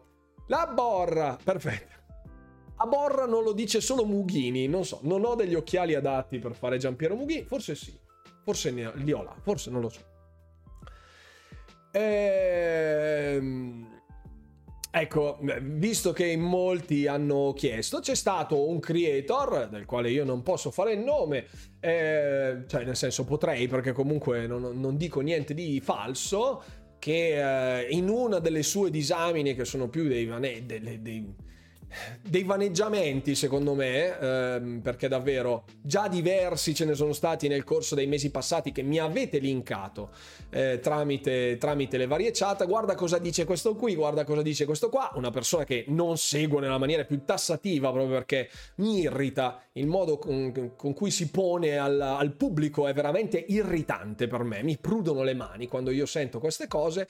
Eh, sosteneva che ci fossero delle tangenti dietro l'accordo potenziale fra CMA e Microsoft, dando proprio l'appellativo gireranno le mazzette, girano le mazzette segno insomma di una potenziale collusione fra un ente regolatore e una, multi, una corporazione multimiliardaria.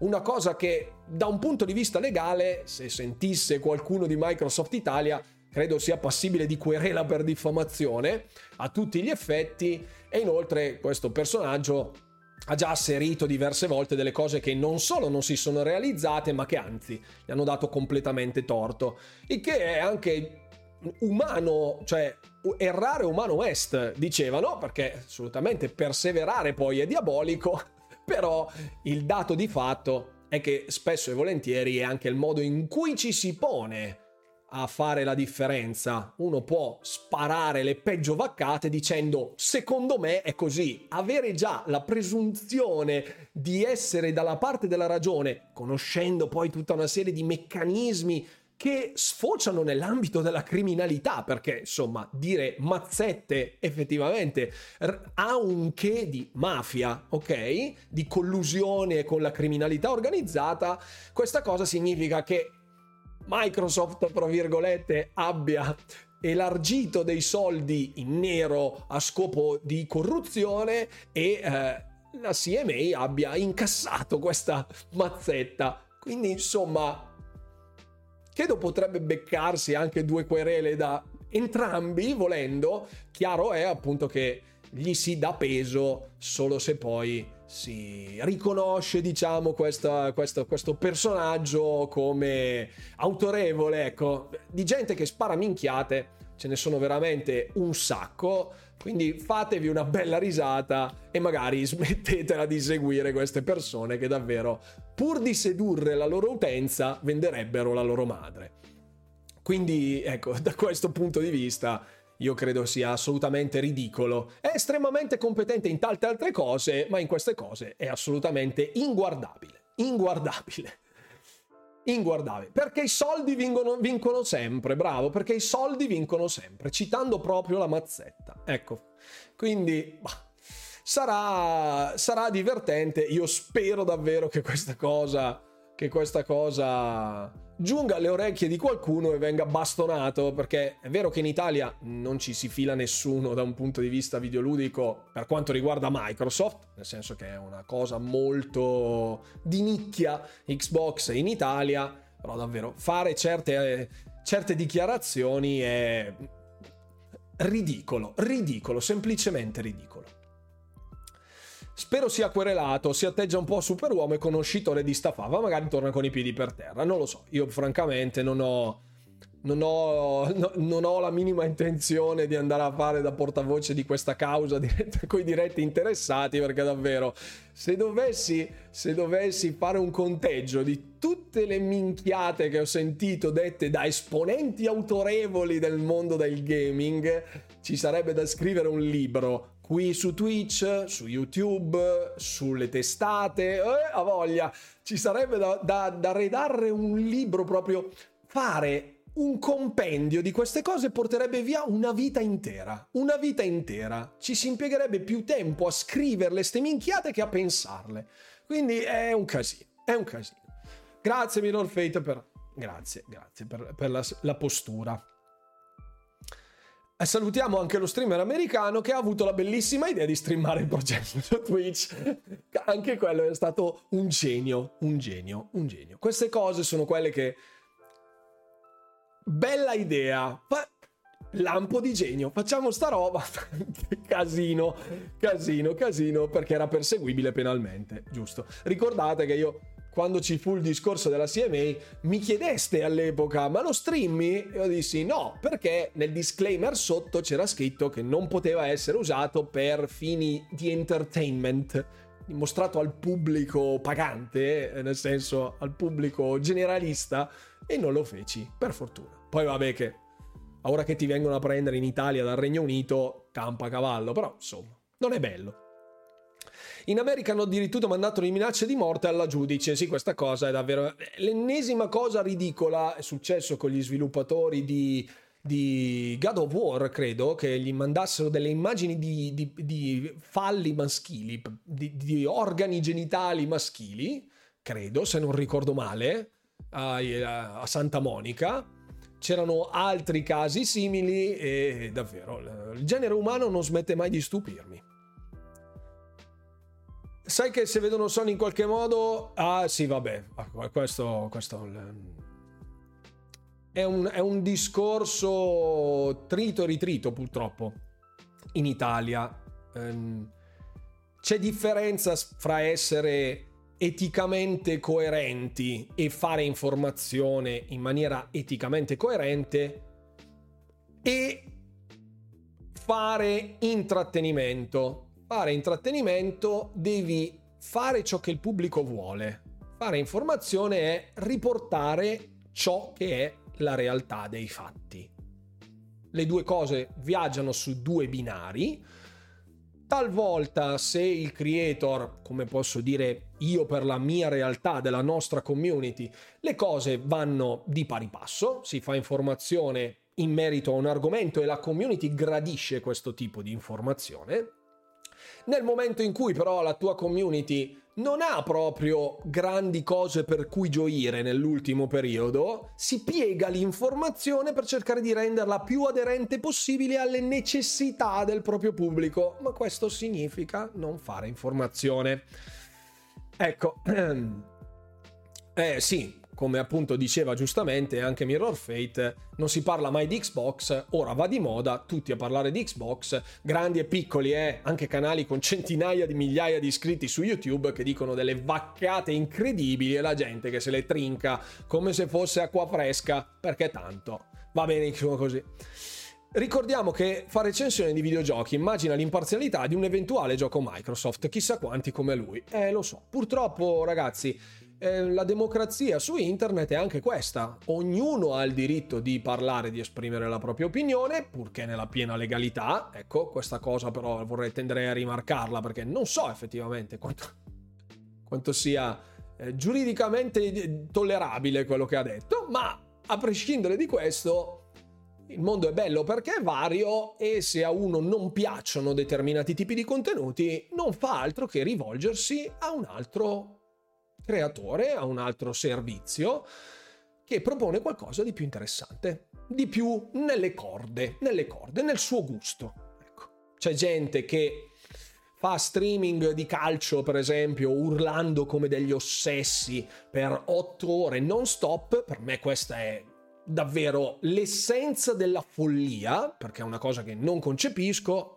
In primis urlare in live, ma secondo urlare per il calcio, come se si trattasse della vita dei propri cari, ecco, per me è completa follia, non sono molto di questo cameratismo calciofilo da stadio, ecco, fazionismo nel mondo dei videogiochi, ma neanche in quello sportivo, eppure fanno centinaia e migliaia di visualizzazioni, segno che del pubblico c'è. Se loro vanno forte con questa roba, significa che c'è gente a cui questa roba interessa. Quindi, finché uno vive in pace con se stesso, può anche farlo, eh, può anche accusare tutti di essere eh, collusi davvero con i poteri forti e percepire le mazzette dalla criminalità organizzata, fin quando gli arriva i carabinieri a casa con una denuncia, non lo, non lo so. Non funziona l'alert dell'abbonamento? Non mi è arrivato niente, mi strike. Grazie mille per l'abbonamento se ti sei abbonato, pardon. Ho fatto sei mesi e nemmeno una pernacchia mi ha fatto Twitch. No, scusa, Vinstrike, no, no, non mi è arrivata la notifica. No, giuro, qui nell'attività di Twitch non c'è. Grazie per l'abbonamento, Vin. Grazie per l'abbonamento. allora, ehm, ma sì, che ci frega. L'importante è che il 6 settembre vogliamo nello spazio con Starfield. Buonasera, Ange, Michelangelo. Assolutamente sì. Assolutamente sì. Eh, li ho chiamati venduti, i loro admin mi hanno bannato. Eh. Ogni volta che apri il sito Pinco Palla c'è il banner pubblicitario invadente non richiudibile di Final Fantasy. No, vabbè, lì sono campagne promozionali di... Ah, ok, sul loro sito. Allora, sì. Allora, sì, guardavo su Twitch dove le pubblicità non le decidono gli streamer, ma le decidono... Lo decide Twitch. Buonasera a tutti cavalieri verde crociati, ciao Michelangelo. Buonasera Kaido, stanotte ho finito Diablo 4, ci ho messo poco, ci hai messo il giusto Pat, ci hai messo il giusto, ci hai messo il giusto, ci hai messo quanto bastava per te. Ecco fatto. Allora, eh, torniamo a vedere qualche info, sempre estratta dalle carte, ma molto molto molto più interessante, quindi abbandoniamo la politica e ci trasferiamo in un contesto molto più eh, morbido, soft Parliamo di Nintendo, parliamo di una delle tre compagnie che si spartiscono il mercato videoludico delle console. Non siamo qui a dire che sia o meno ad alta competitività, eccetera, eccetera, ma una deposizione molto interessante, molto molto molto interessante, mi rilinki per la terza volta al tweet di Warren, scusa, dove Ah, scusa, ehm, io devo linkarti il tweet di Warren, ma questo sul... Eh, quale, quale, quale vi serve? Quale volete? Quella della causa d'appello? Ah, tu me lo linki, linkamelo. Alle 8.59 nostrane di venerdì 14. Ah, ok, sì, ok, perfetto. Va bene, va bene. Sto aspettando i vecchi Diablo sul pass, così magari qualche amico riscopre il genere per nerdarci tantissimo. Va benissimo, Astix. Va benissimo. Sì, sì, sì, sì, sì, sì, sì. Sì, sì, che, eccolo qui. Tom Warren, ok, grazie, grazie per la delucidazione. L'FTC ha, ehm, ha, depositato il suo appello nella decisione FTC contro Microsoft al non circuito, quindi al distretto della California. Ecco ciò che sostiene appunto eh, l'FTC eh, sia avvenuto durante la, la, la, mm, l'udienza con il giudice Corley, ok? La sentenza del giudice Corley ha applicato lo standard legale sbagliato, basandosi su casi governativi che chiedevano ingiunzioni permanenti. Qui siamo in un ambito del politichese e del legalese che non conosco ha commesso un errore sui vantaggi per i consumatori di Xbox Game Pass rispetto alla potenziale preclusione nei sottotitoli, nei, nei sottotitoli multigioco. Ok. No, sottotitoli non è subs, ma è nelle, negli abbonamenti multigioco, quindi nel Game Pass sostanzialmente, ok? Ha evidenziato, fra virgolette, più i benefici rispetto alle restrizioni presumo sia questo il significato del punto 2. Ha fatto troppo affidamento sugli accordi di cloud gaming di Microsoft, che sono comunque dei documenti vincolanti con, lego- con valore legale che sono anche depositati agli atti, motivo per il quale è vero che Microsoft potrebbe vedere delle multe molto salate da dover pagare, e quindi chi se ne frega perché stampano i soldi, però anche da un punto di vista giuridico amministrativo, se si rimangiassero la parola data, la prossima acquisizione che fai, qualsiasi behavioral remedy che proponi, che proponi è morto. Quindi sottoscrizioni, sottoscrizioni. Buonasera Pierangelo Maestrini e buonasera anche a Nigan. Non si può fare controllo con altre co- confronto con altre console. Nintendo si occupa di altro, esatto. Sembra una mega super cazzola con scappellamento a destra, come se fosse Antani, giustamente Fabio M. Mancate potenziali strategie di preclusione parziale, quindi non ha visto la potenziale preclusione di alcuni di alcune strategie ecco, che potrebbe mettere in pista Microsoft, ha ignorato le prove dell'FTC sull'incentivo di Microsoft a precludere, quindi il discorso di Bethesda e del come i titoli di Bethesda sono stati resi esclusivi eh, la, solita, la solita manfrina. La solita manfrina. Sì, Kaido ha fatto ricorso ufficialmente per tutti coloro che non sono, non sono all'interno del canale dell'isola felice dell'informazione a tema Xbox. Venite sul mio canale Telegram t.me slash official o nel forum dove c'è tutta gente per bene, tranne alcuni che fanno i mod. Un abbraccio a tutti i miei mod. che eh, partecipano, diciamo, alla quotidianità del nostro essere gamers. Eccoci qua, quindi queste sono le dichiarazioni. Ovviamente davvero è una turbo supercazzola e oltre a aver forse insultato, ecco, da un punto di vista lavorativo, strettamente di professionalità, il giudice Corley, la giudice Corley fate voi, se siete fiscali sul genere oppure no, il barra la giudice Corley, eh, credo che non ci siano assolutamente le condizioni perché questo appello venga accolto nella maniera più totale, perché hanno semplicemente ribadito un'altra volta quello che volevano ribadire. Se le motivazioni sono queste, senza ulteriori prove a supporto di queste dichiarazioni, credo che la cosa cadrà nel vuoto. Credo che la cosa cadrà nel vuoto. Eh, dillo anche tu che uscirà PS5 Slim con in bundle della Stovaz parte 2. Buonasera. Buonasera al noob, buonasera. State godendo? No, siamo, siamo, tranquilli, siamo tranquilli. C'è qualcuno competente che ha commentato queste motivazioni? Eh, beh, dai commenti credo proprio di no. Eh, vabbè, dai commenti qui, ecco, credo siano abbastanza... Ecco. È esattamente quello che vorrei fare anch'io in questo momento, ma a prescindere, ecco, vabbè. Ok, qui salutiamo Eminem. Ecco, perfetto. Vabbè, la zona dei commenti sotto Twitter è sempre una fonte di gioia, generalmente di creatività nelle risposte. Vabbè. Di nulla si allungherà Mbadum Bamba.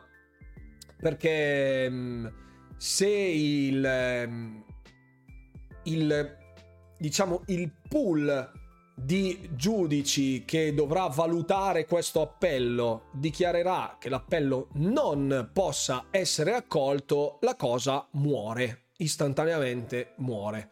Microsoft intanto ha ancora eh, diverse ore da attendere prima di finalizzare l'acquisizione e portarsi a casa Activision Blizzard, quindi per il momento nulla di che.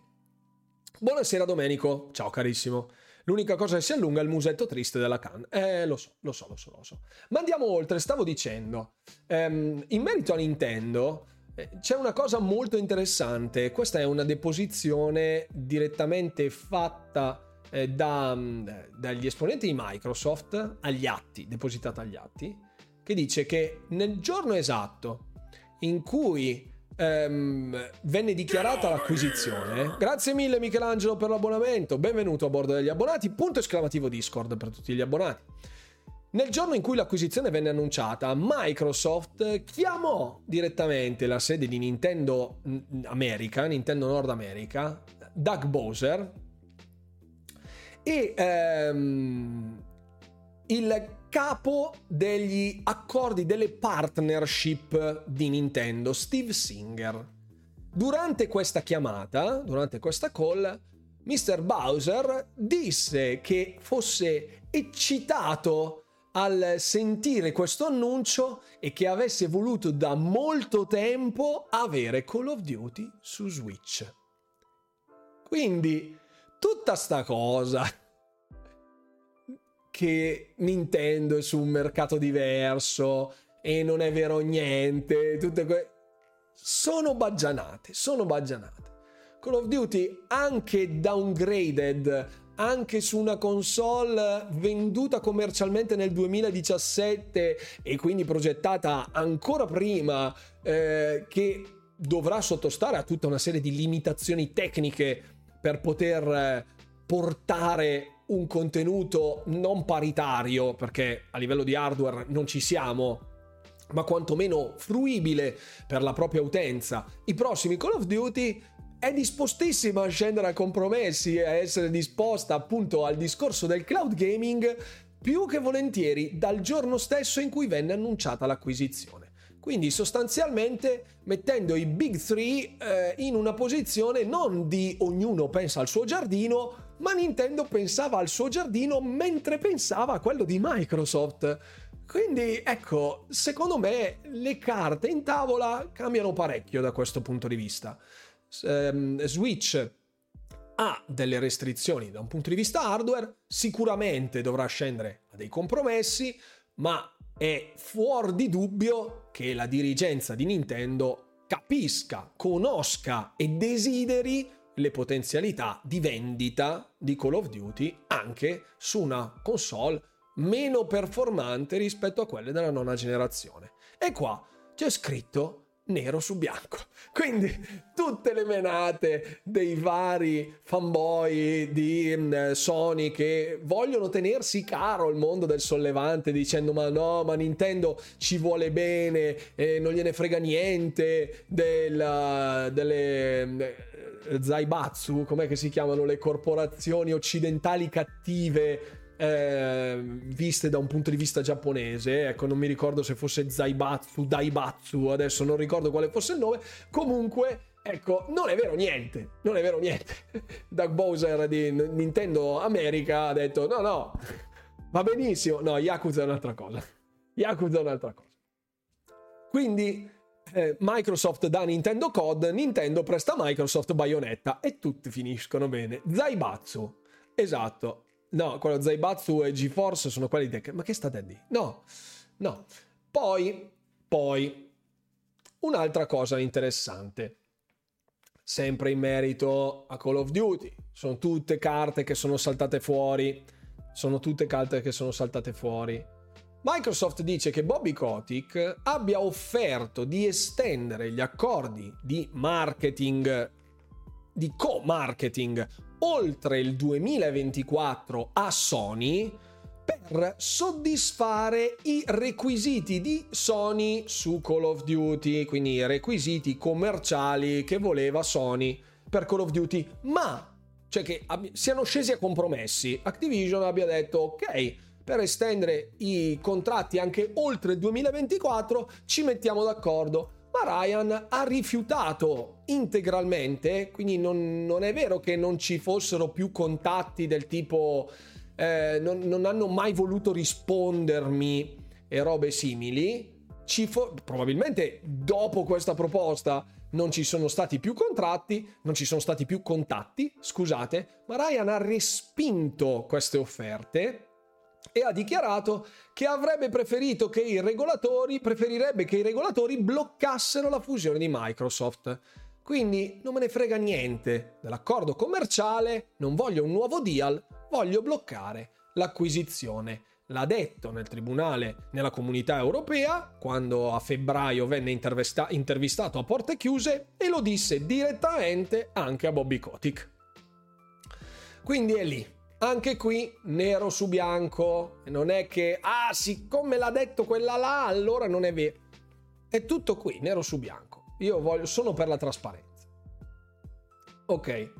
Um, il discorso della CMA, della trattativa con la CMA, sarà un discorso in divenire, più avanti, nel senso, a conti fatti la CMA abbia bisogno ora di non rimanere che la CMA abbia bisogno di non rimanere estromessa restando con il bastoncino di legno ehm, sia evidente ok che questa cosa sia evidente lo sanno anche gli asini perché ormai con la Turchia anche è il quarantesimo paese che ha, la, che ha approvato l'acquisizione, con l'FTC che sta facendo una figura barbinissima anche in appello, la CMA non se la vede proprio benissimo, sicuramente dovrà scendere a compromessi, ma è stato già detto che se, ehm, se sarà ristrutturata l'acquisizione, cioè verrà rimaneggiata in maniera importante, e questo è una dichiarazione importante, ok?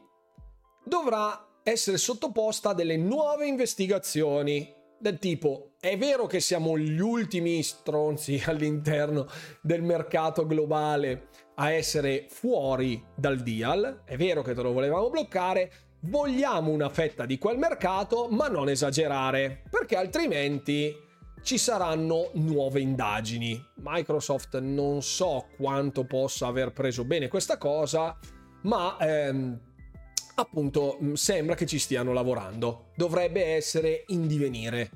più in là. Non sappiamo quando, non sappiamo come, ci stanno lavorando. Ci stanno lavorando. Ryan ha detto che se il pallone non è suo non ci gioca, mi sembra giusto. Ryan genio cornuto e mazziato voleva solo la parità su tutto, sulle sue ultime due acquisizioni, esatto. Sulle ultime due, assolutamente sì.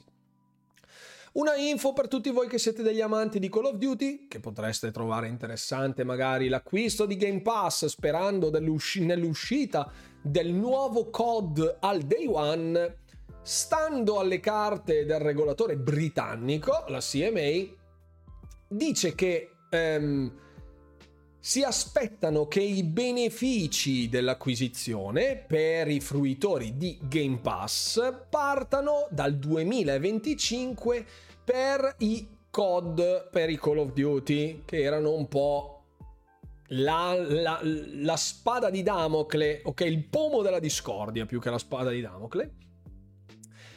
Quindi il prossimo Call of Duty potenzialmente potrebbe arrivare anche prima, non lo sappiamo, perché questi erano basati quando l'espansione di COD non era un, un gioco completo ma era solo un DLC, bla bla, cavilli.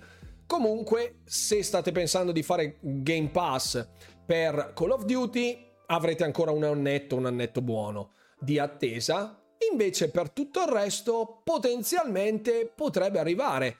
Molti mi hanno chiesto, ma arriveranno i titoli vecchi? Arriveranno cose... non lo so, non è escluso. Non è escluso. Infatti, Mirko P 993, anche secondo me. Io sono abbastanza convinto che qualcosa arriverà, anche solo per ingolosire l'offerta. Cominciare a mettere sui binari nuovi acquirenti, cominciare a dirgli fai Game Pass che almeno quando escono ce li hai già. Ecco, queste cose. Eh, infatti, tant'è che appunto casualmente su Xbox eh, sembra che eh, abbiano fissato il matchmaking di titoli vecchi di Call of Duty su Xbox 360. Casualmente. C'è proprio la notizia.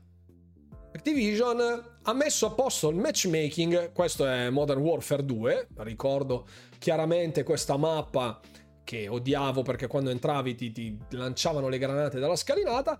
Ecco, eh, molto molto bene che, sia, che, si stia muovendo proprio in virtù dell'acquisizione, che ci fossero dei blocchi prima. Immaginate la teoria super del complotto, la butto lì, eh, è una minchiata chiaramente. Immaginatevi se per questa minchiata eh, ci fosse stato un blocco sul matchmaking eh, da parte di PlayStation per favorire la sua console e penalizzare le altre sarebbe stato davvero il genio del male questa cosa. A parte che su, quando era su 360 credo che i diritti di marketing li avesse Microsoft, se non ricordo male. Boh. Ma secondo voi Diablo lo metteranno subito nel Game Pass? Diablo 4 no. Diablo 4 no. Basta che ci sia Blizzard, WoW su Xbox e ciaone, dovrò dire addio al lavoro. Eh, si lava mica è un casino, ne parlavamo anche...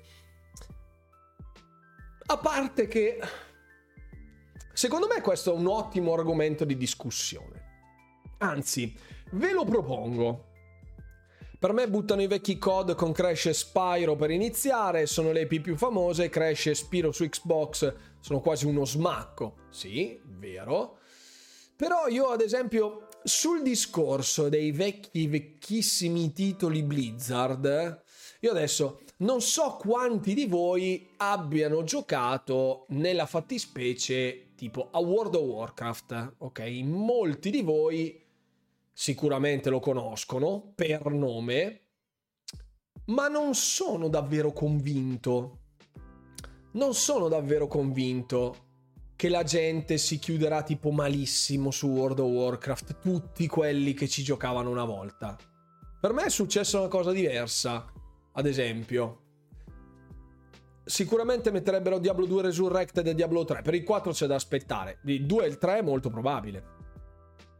Mi sbaglio, ma in pochi pensano sul pass. Ma secondo me, cioè, io mm, da, da, dalla notte dei tempi vado, vado per questa tesi. Perché oggi già devi pagare l'abbonamento per giocare a World of Warcraft.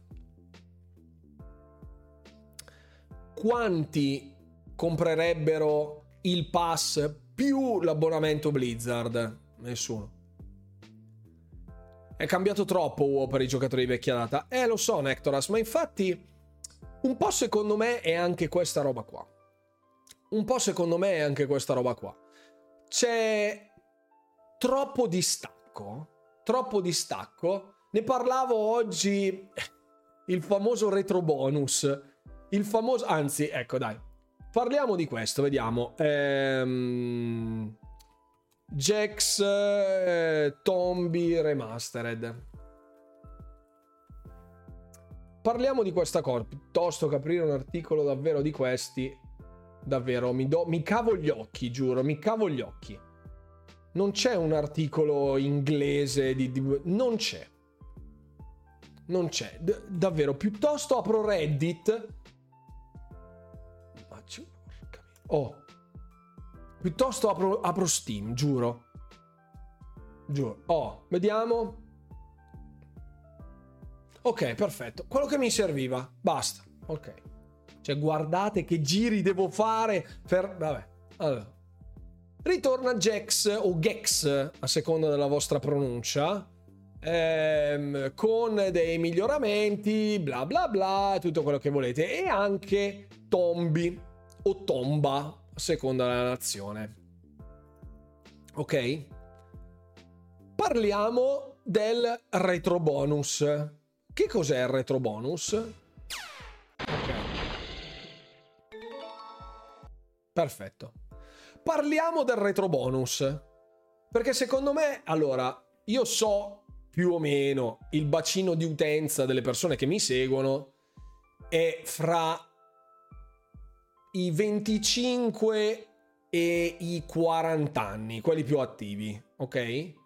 Poi c'è gente anche dei 45, anche di 50, anche di 60, all'interno della community ci sono anche dei settantenni.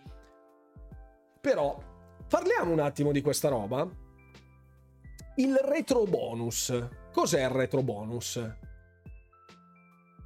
Ok, il retro bonus è un po' come chiamo io il fattore nostalgia che ci porta ad analizzare tanti giochi che ritornano come capolavori del passato quando in realtà non sono proprio proprio dei capolavori del passato. Ce li ricordiamo in una maniera molto diversa. Cosa significa? Prendiamo l'esempio, l'abbiamo citato, ok? Sì, sì, sì, sì, avevo... È un gran dispiacere non arrivi su Xbox, lo giocherò su PC, Tombi, ok, ok. Mi piacerebbe giocare a uomo su Xbox, ovviamente, se è nel passo, ok. Adesso ne parliamo, ne parliamo. Ho provato a rigiocare di anno in anno, non mi fa più gola, poi sarà una mia personale opinione, sento che anche altri che giocavano come me pensarla così.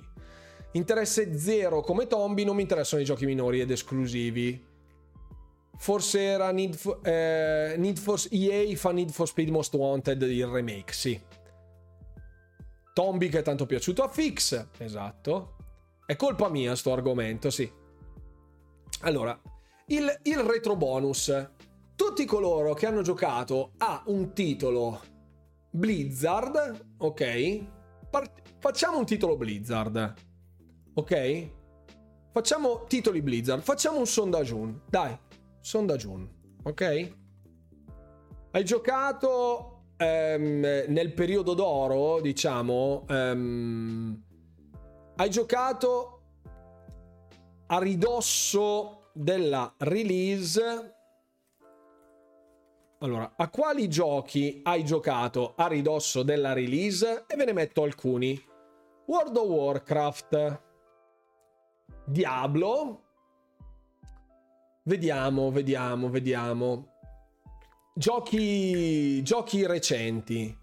Il cabinato di Toki, sì, altro che. Mamma mia. Anche Toki c'è... Mamma mia. Giochi, giochi vecchi che quando li giocammo... Paradiso, mamma mia, cosa succede? Diablo 2, mettiamo, Diablo 2, dai, mettiamo 2. Mi mostri la lista dei loro titoli, sono troppo vecchio. CSS, Counter Strike. Blizzard non ha mai sbagliato, forse solo inciampata su Heroes of the Storm, ma quello doveva competere con LoL era impossibile vincere, ma oltre a quello Blizzard non ha mai sbagliato. Allora, facciamo facciamo qua Counter Strike. Vogliamo mettere Counter Strike? Beh. Va bene, va bene, va bene, va bene. Ok, ok. Adesso vediamo. Sondaggio, 3 minuti. Voi fate il sondaggio a ridosso della release, ok? Sceglietene uno, quello che vi piace di più, quello che avete amato di più fra questi. Non sono tutti i titoli Blizzard, ma vabbè. Ok? Per eh, dare una sensazione, ecco, di, di, di contestualizzare la vostra sensazione in questo momento. Ok? Dai, votate. Votate. Se avete altri titoli, scriveteli in chat perché le opzioni sono 5, quindi vabbè. Troppi giochi secondo me non saranno mai tutti inseriti in una volta. Nessuno, va bene. Un gioco del passato, un gioco del passato eh, quando avevate, non lo so, eh, esempio, che ne so, uno Street Fighter un, uh, un, gioco di automobilismo, non so, Sigarelli Championship, Daytona USA.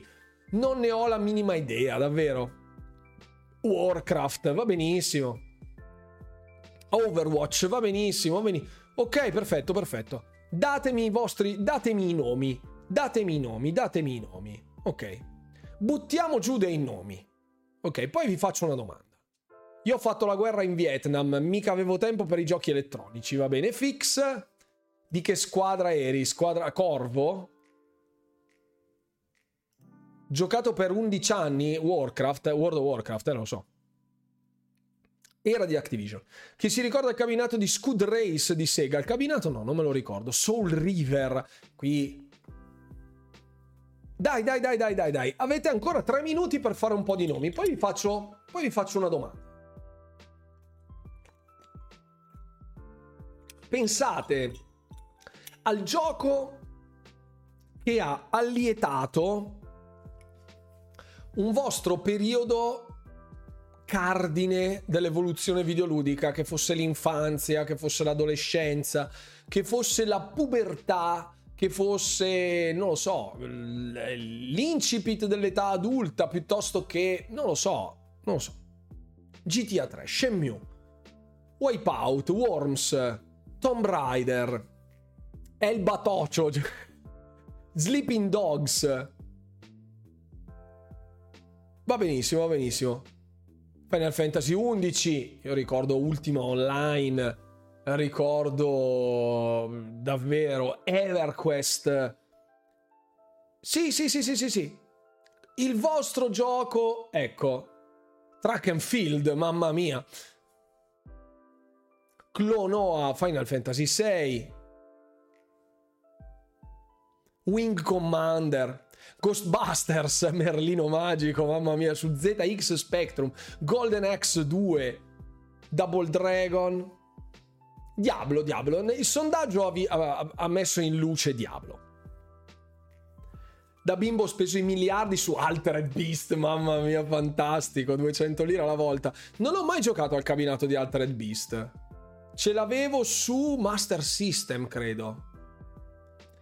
Lost Odyssey, Baldur's Gate 1, perché no? Oh, è stato importante, ma Street Fighter 2 mi ricorda la sala giochi di quartiere. Troppe ne ho, sono vecchio. Va benissimo, Fizzano, va benissimo. Pinocchio non. Pinocchio non credo sia un videogioco. Ho, ho, altri ricordi di questo titolo. Per l'epoca fu qualcosa di epico Mario 64. Primo vero gioco open space. Splinter Cell Chaos Theory. Pinball Space Mission, mamma mia, su Windows. Final Fantasy VII, Neverwinter Nights, New Zealand Story, mamma mia, bellissimo come cabinati Street Fighter 1 dove c'era solo Ken e Ryu, sì, perché gli altri non si potevano, li combattevi tutti ma non si potevano fare. Christian, ciao, benvenuto sul canale. Assassin's Creed 2.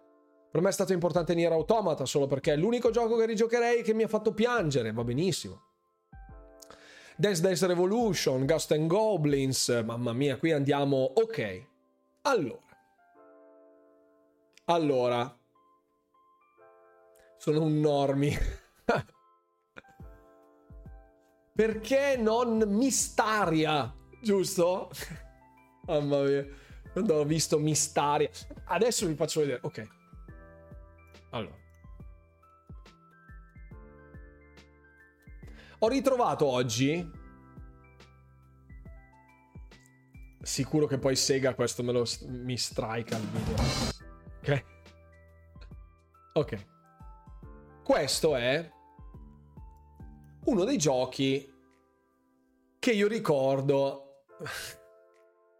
Allora, King of Fighters, qui ce ne sono un botto, ce ne sono. Turrican. Allora, questo è un gioco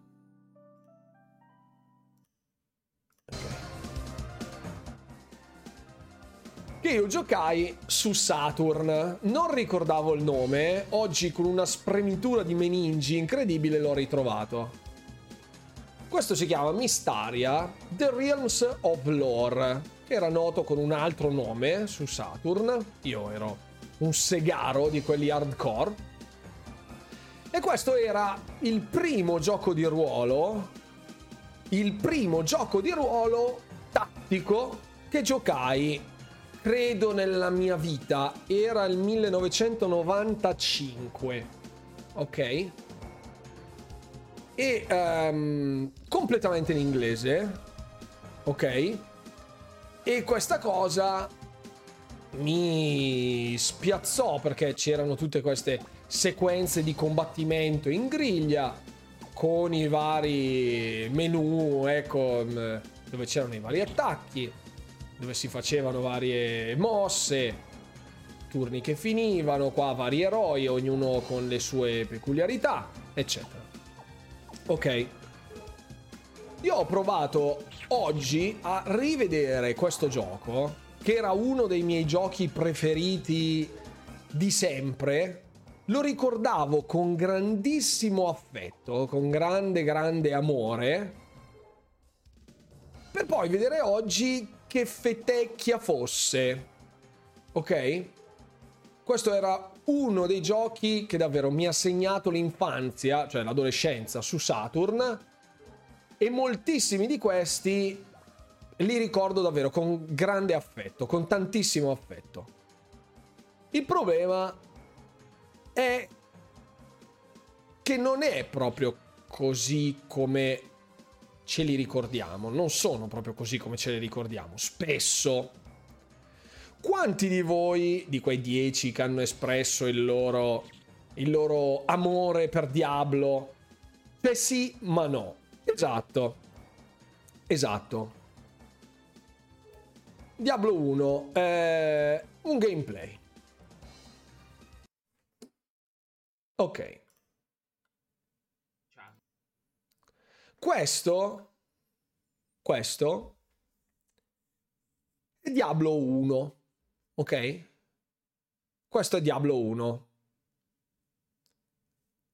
Ragazzi, Diablo 1 è un, un capostipite del genere, cioè da lì nacquero gli hack and slash dungeon crawler, ok? Non andava così veloce, no? Infatti adesso è una velocità, ma credo sono io che l'ho accelerato per qualche motivo? No, dovrebbe andare un pelino più lento. Ecco, credo, credo 0,75 del video di YouTube sia abbastanza ok. Ce li ricordiamo davvero così? Ce lo ricordiamo davvero così? A parte che questo è moddato, ma non è è davvero un gioco oggi allucinante? Cioè, che sia bello è un discorso. Che sia bello è un discorso. Ok. Quello che vi sto chiedendo io ora è. Quello che vi sto chiedendo io ora è. Sempre in virtù di ciò che fa l'industria del videogioco oggi di ciò che propone l'industria del videogioco oggi. Davvero ha senso fare remastered, remake a pioggia di questa roba? Cioè, a una remastered remake di Diablo 1 giochereste? Cioè, io francamente no. No, nella maniera più assoluta. No. Che fosse storico, capostipite del genere, inquietante, divertente, estremamente appagante, ok. Da un punto di vista di gameplay era super legnosissimo, nonostante fosse molto divertente. Si è Blizzard occhi chiusi, sì, ma cerchiamo di ragionare in maniera non fanboistica, ecco, nel senso non... Anch'io sono un super fan di ciò che produce Blizzard, perché secondo me ha... Adesso molto meno, mm, adesso meno, però eh, nell'epoca, nella golden age di Blizzard, che secondo me è terminata con l'acquisizione di Activision, ehm, ogni cosa che facevano era rivestito, ammantato da un'aura mistica.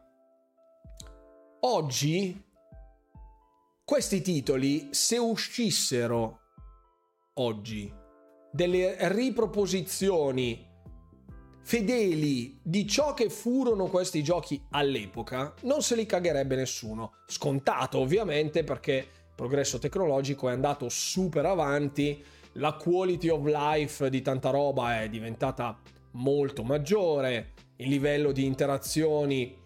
Esatto, sciamano, volevo arrivare lì. a livello di interazioni con l'ambiente di gioco, quello che proponevano era bello, ma oggi tutto ciò che giochiamo, che ci sembrava magico, non lo è più io vi sfido, io sono un super amante di Diablo, ok? Ho provato a rigiocare Diablo 2 Original, non il Resurrected, ed è inguardabile, inguardabile, inguardabile.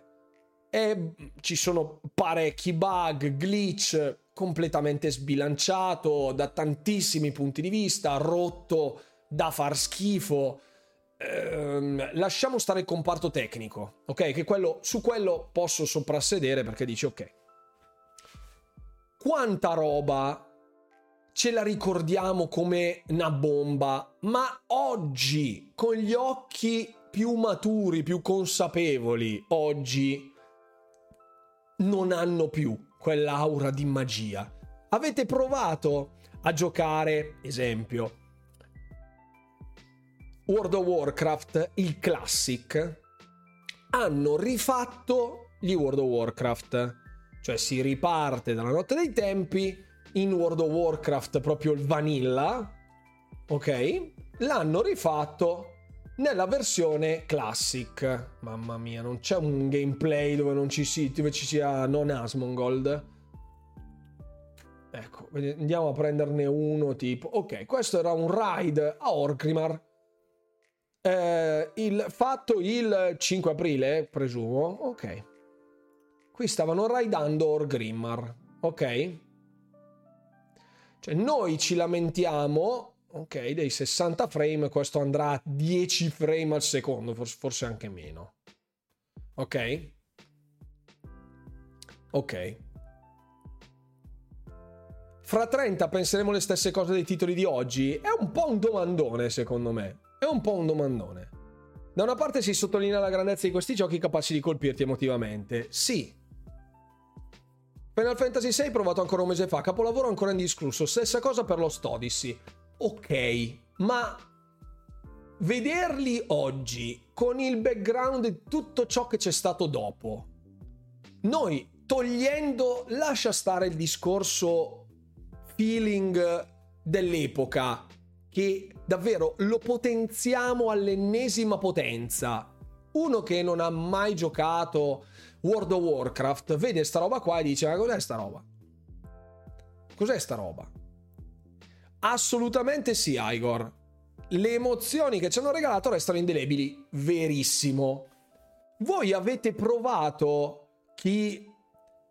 chi ha giocato Diablo 1, ha provato a rigiocarlo oggi, ha provato a rigiocare World of Warcraft oggi, voi entrate, provate a fare World of Warcraft il Classic, c'è la possibilità di giocarlo fino a livello 20, credo, una roba del genere, in maniera gratuita, senza pagare l'abbonamento, senza niente.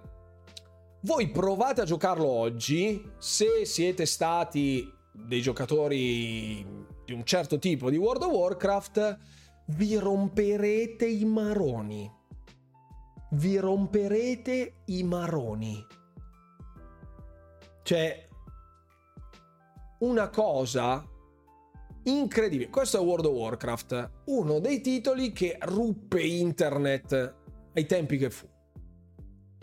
Giocarlo oggi non ha senso se visto con gli occhi di oggi. Ci sono giochi che sono brutti anche guardati con gli occhi dell'epoca. Vero, Fix? Vero?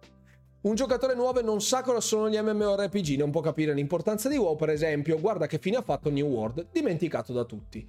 Sì, ma oggi con Vanilla WoW Classic, parlando di World of Warcraft, che è un titolo che ricalca pedissequamente il vecchio World of Warcraft, cosa hanno fatto? Le season, le season su World of Warcraft, ok? Le season e la modalità hardcore. Oggi un gioco che ritenevamo perfetto oggi è una rottura di maroni. È una rottura di maroni. Io non sto dicendo che non sia divertente, eh? Ma quante delle meccaniche oggi a cui siamo abituati sono assolutamente fondamentali per far sì che un titolo sia quantomeno fruibile. Avete presente tutti quelli? È voluto, è normale che si sia invecchiato? Assolutamente sì, Sileba amica. Ma avete presente quanta gente oggi si sta lamentando di Diablo 4, riempiendosi la bocca con Diablo 1 e Diablo 2 e non li ha mai giocati? Avete presente quanto si debba farmare su Diablo 2 per arrivare a un livello di godibilità anche solo per la quantità di contenuti che Diablo 4 propone rispetto a Diablo 2? è una roba aberrante Diablo 2 rispetto a Diablo 4. Però Diablo 2 storico, leggendario, fantastico, magnifico, titolo della vita, Diablo 4, buh, Blizzard, Money Grabber che mettono le season, mettono quanto di questi nostri ricordi magici dell'epoca beneficiano del retro bonus, cioè che li vediamo molto meglio di ciò che erano per le emozioni che ci diedero all'epoca e non perché effettivamente, cioè per le congiunzioni astrali che ci portarono ad amare quel titolo che lo resero speciale, incantevole, tutto quello che è rispetto a quello che fu effettivamente Secondo me parecchio. Dipende sempre dai titoli. Dipende sempre dai titoli. Ma davvero, cioè... Oggi si critica tutto a prescindere. I giochi vecchi erano sempre migliori, cosa che non è vero. Non è vero. Ce li ricordiamo più belli, ma non è detto che fossero migliori. Ce li ricordiamo più belli. E secondo me anche da un punto di vista di opinione pubblica critichiamo sempre tanto l'industria che va a pescare sempre nello stesso cappello, tirando fuori sempre gli stessi franchise, prendendo meccaniche dal passato e buttandogli dentro, ibridandole con delle cose moderne e alla fine credo che sia il male minore perché delle remastered, nella fattispecie di alcuni titoli storici, uno su 100 secondo me, uno su 50 magari, non uno su 100 forse son, è poco, uno su 50 fa il suo lavoro, viene rimasterizzato come si deve, rimasterizzazioni sto parlando, non di remake, per collegarci ai nostri eh, discorsi del passato per dargli una spolverata estetica e renderlo godibile anche per le generazioni di oggi, senza toccare il gameplay, dove allora puoi prendere quel retro bonus e dire cavoli era bellissimo quel gioco, adesso si vede anche meglio. Si vede anche meglio. E allora quel retro bonus lì te lo ritrovi ancora fra le scatole. Tipo Diablo 2 Resurrected per me, che è un gioco assolutamente lontanissimo dall'essere perfetto, è un gioco che ho amato alla follia, che amo ancora alla follia sotto tanti punti di vista, ma non è un gioco che dici, madonna mia, assolutamente non ha una virgola fuori posto. Non le vedevamo le virgole fuori posto. Non le vedevamo. Non le vedevamo. I giochi, secondo me, in proporzione sono invecchiati meglio per quelli. Sono quelli per Neo Geo. Dici? Semplicemente perché le meccaniche sono diventate più fluide ma per questo fanno le remastered plus, ovvero riportano i giochi vecchi ma con alcune migliorie nei comandi. Sì, vero, cioè la remastered finché è un affinamento, cioè su, su, Diablo 2 Resurrected ci sono ancora dei bug e dei glitch che c'erano all'epoca, ok? Riproposti fedelmente, anche quello. Age of Empires 2 io gioco solo l'originale, tolta la grafica non è invecchiato per nulla tolta la grafica, non è invecchiato per nulla. No. Su Age of Empires 2, l'originale, eh? L'originale, parliamo di Age of Kings, ok? Non del, dell'espansione, ok? Non The Conquerors. Age of Kings, io voglio vedere chi oggi si mette a fare micro, micro gestione, micro, eh, scusate, no, si mette a fare il refresh, il refresh delle fattorie a mano. A mano. Chi gioca ai Jove Empires 2 sa di che cosa sto parlando. Chi ha giocato ai Jove Empires 2 all'epoca, ok? Sì, sì, ma mi va benissimo. Io non sto dicendo che sia un brutto gioco ai Jove Empires 2, eh? Sto dicendo avete presente cosa facevamo su Age of Empires 2? Le fattorie, fonte di cibo, ok? Ha un tot di tempo, ha un tot di cibo che può produrre, c'è sopra l'omino che zappa, zappa la terra. Quando ha finito di zappare la terra, l'omino eh, porta il cibo raccolto al centro città. Al centro città viene immagazzinato nel bacino del cibo e tu puoi usare quel cibo per produrre unità, eccetera, ok? La fattoria aveva un monte cibo, ok? Quindi ogni fattoria che andavi a piantare costava 60 legno. Ora non ricordo se fossero 60, 50, 80, quello che è, X legno.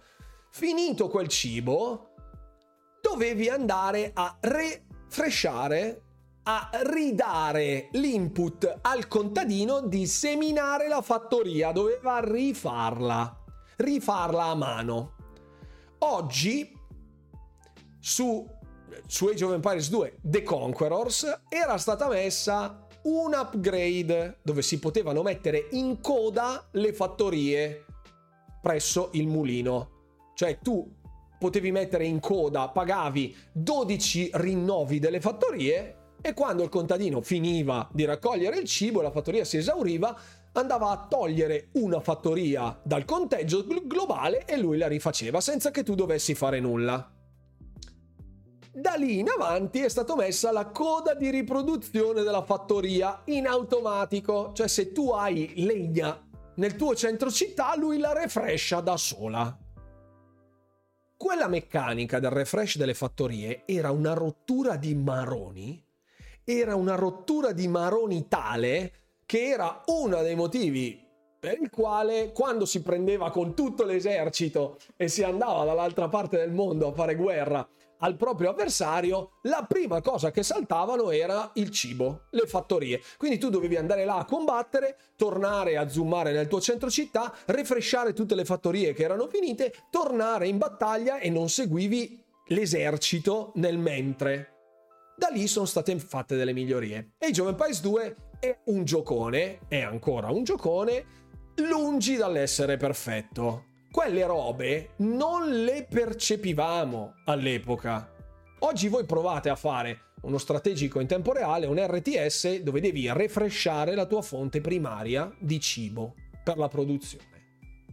Viene blastato in una maniera incredibile, altro che uno su 10 gli danno, altro che uno su 10. Capito perché sto dicendo sta roba? Tanta roba io gio- giocatissimo e Jove Empires 2 però quella roba lì non si poteva vedere. Oggi per me è una criticità allucinante. È scontato che non ci siano queste criticità giorno al giorno d'oggi sui strategici in tempo reale, ma una volta ce le bevevamo senza problema. E il retro bonus era è un giocone della miseria che ce frega se poi 4, 5, 10 fattorie le devi riavviare a mano, tipo il picchio di Homer. Ok?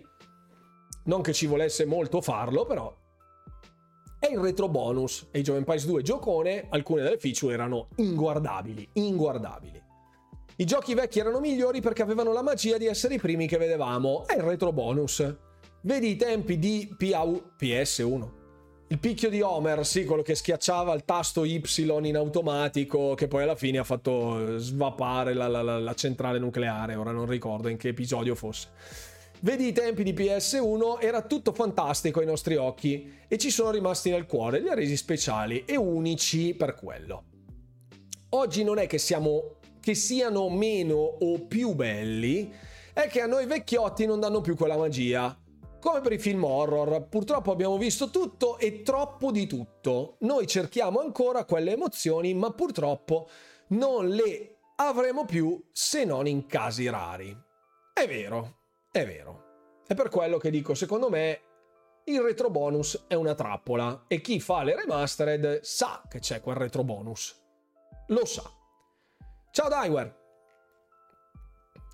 La svolta è stato StarCraft volendo tornare agli albori. Eh sì. La selezione massimo 12 unità per volta, anche su Age of Empires c'era il limite di unità, eh? anche su, su Age of Empires c'è la limite di unità. Adesso se selezioni tutto ti dà i quadratini con fanteria, arcieri, cavalleria, picchieri, alabardieri con il numeretto in parte. Una volta non c'era. Una volta non c'era mica quella roba lì. Una volta non c'era mica quella roba lì. Quindi io sto dicendo, secondo me, anche tante di queste cose, tipo Gex 3D, nella fattispecie, Può essere stato un titolo particolarmente interessante? Certo, per moltissimi sì. Oggi, francamente, non... cioè, io giocai Tombi, ma anche abbiamo citato Toki, per esempio, prima, che io giocavo tantissimo in sala giochi, quello con lo scimmiotto che sparava le palline dalla bocca. Adesso non so chi di voi se lo ricorda.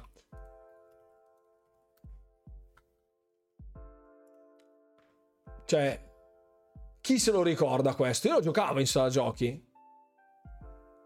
Qualcuno di voi ha giocato questo gioco? Che la maga lo trasformava, lo trasformava in questo scimmiotto. Ecco, bravissimo Todd. Chissà perché non avevo minima, il minimo dubbio che questa cosa... Esatto. Certo, ecco. Perfetto. E gli saltavi sul groppone. Qua, ecco. Prendevi, poi qui c'era... Questa cosa se voi la giocate oggi, cioè per me era la vita questo gioco. Qua saltavi in testa, bong, saltavi, bong, ovetto che si rompeva, saltavi sul guscio. Cioè... Ah, questo è proprio è lo, lo, splash screen, questo era, ok, quella lì era la demo iniziale. Qua prendevi la fiamma, che potevi sparare anche verso il basso, ti arrampicavi sulla liana e poi potevi sparare giù il fuoco.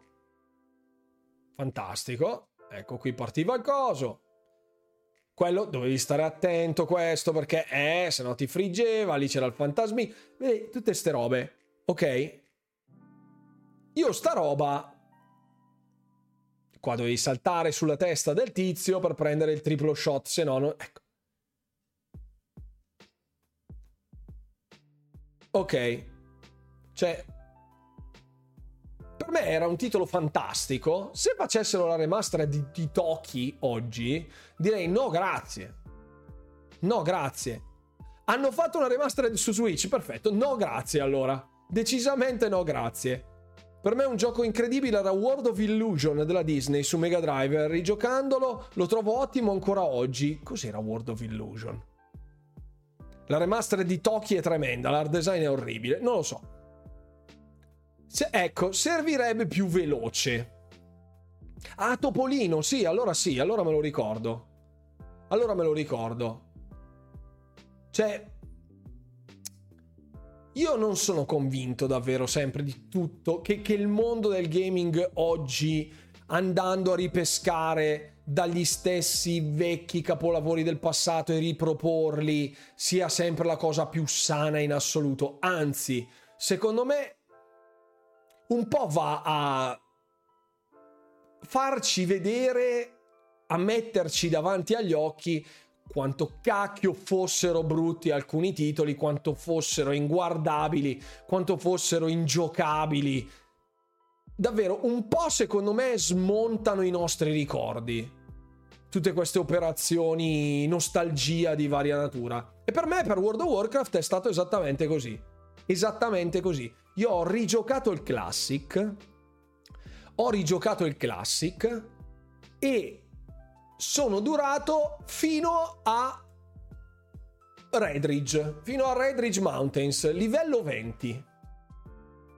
Ecco, mi ha talmente annoiato della lentezza, della progressione, dove per fare il livello dall'1 al 2 ci impieghi 10 minuti, dal 2 al 3 ci impieghi 20 minuti, dal 3 al 4 ci impieghi un'altra mezz'ora, essere dopo un'ora e mezza a livello 4 è stata una cosa che ho detto Gesù adesso devo arrivare fino al 60 così?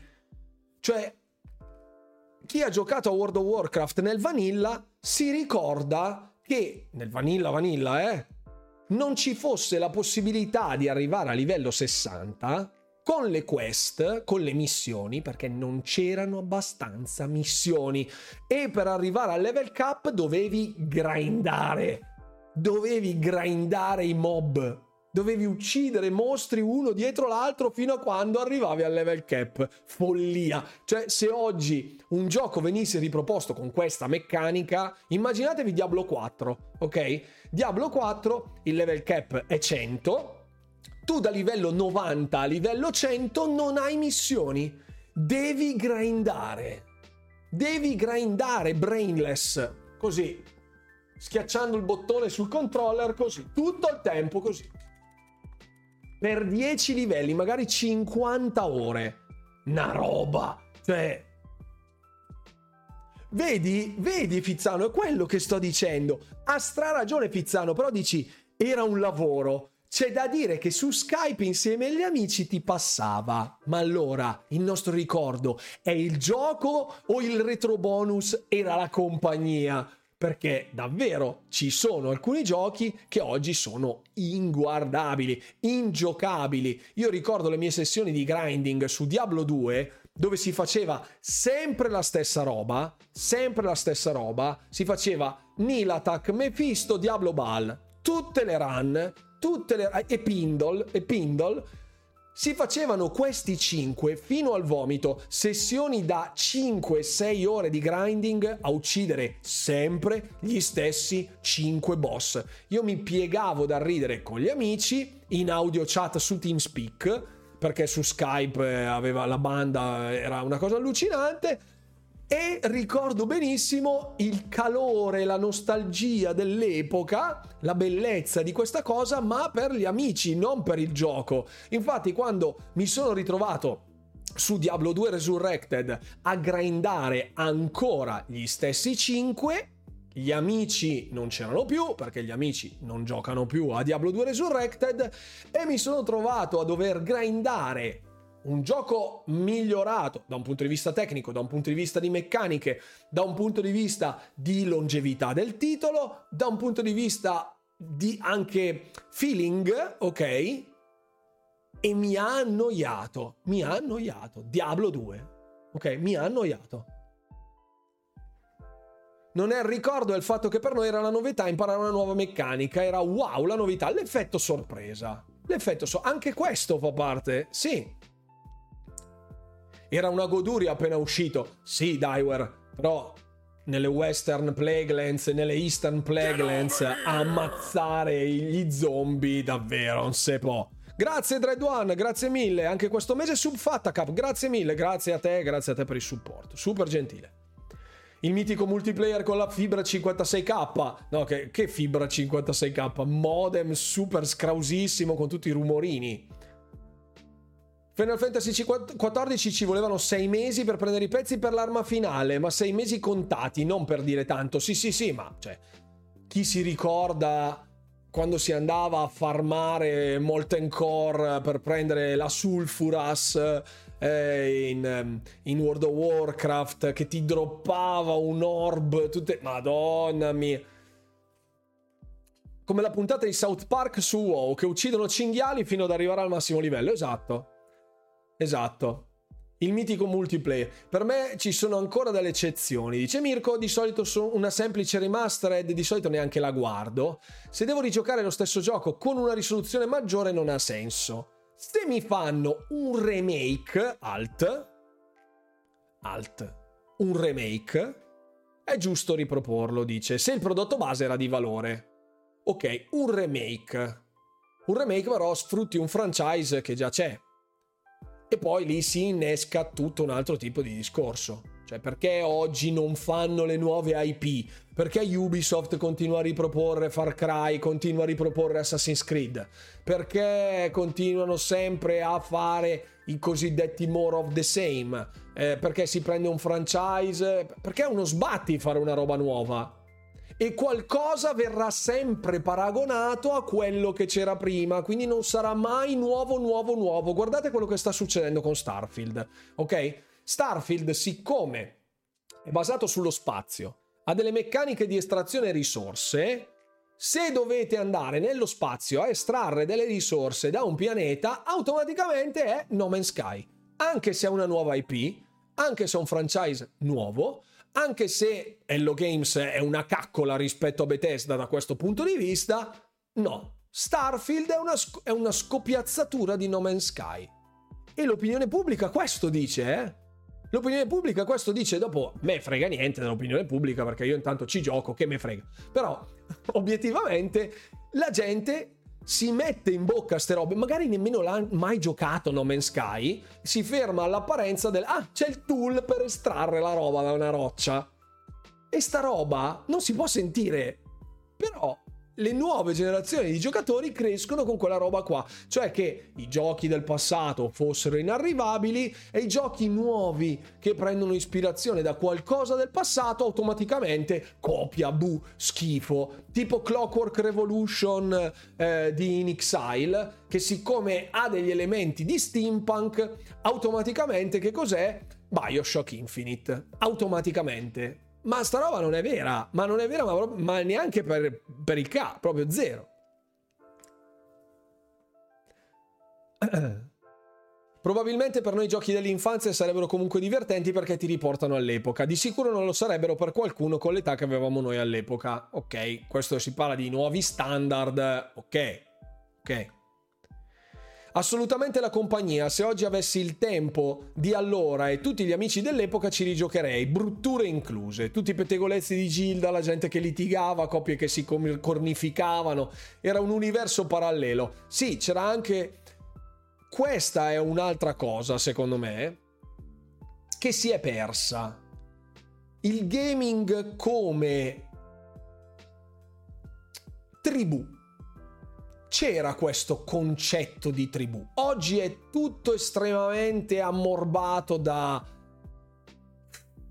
rotture di scatole, odio in generale riversato a fiumi per niente, per il nulla cosmico.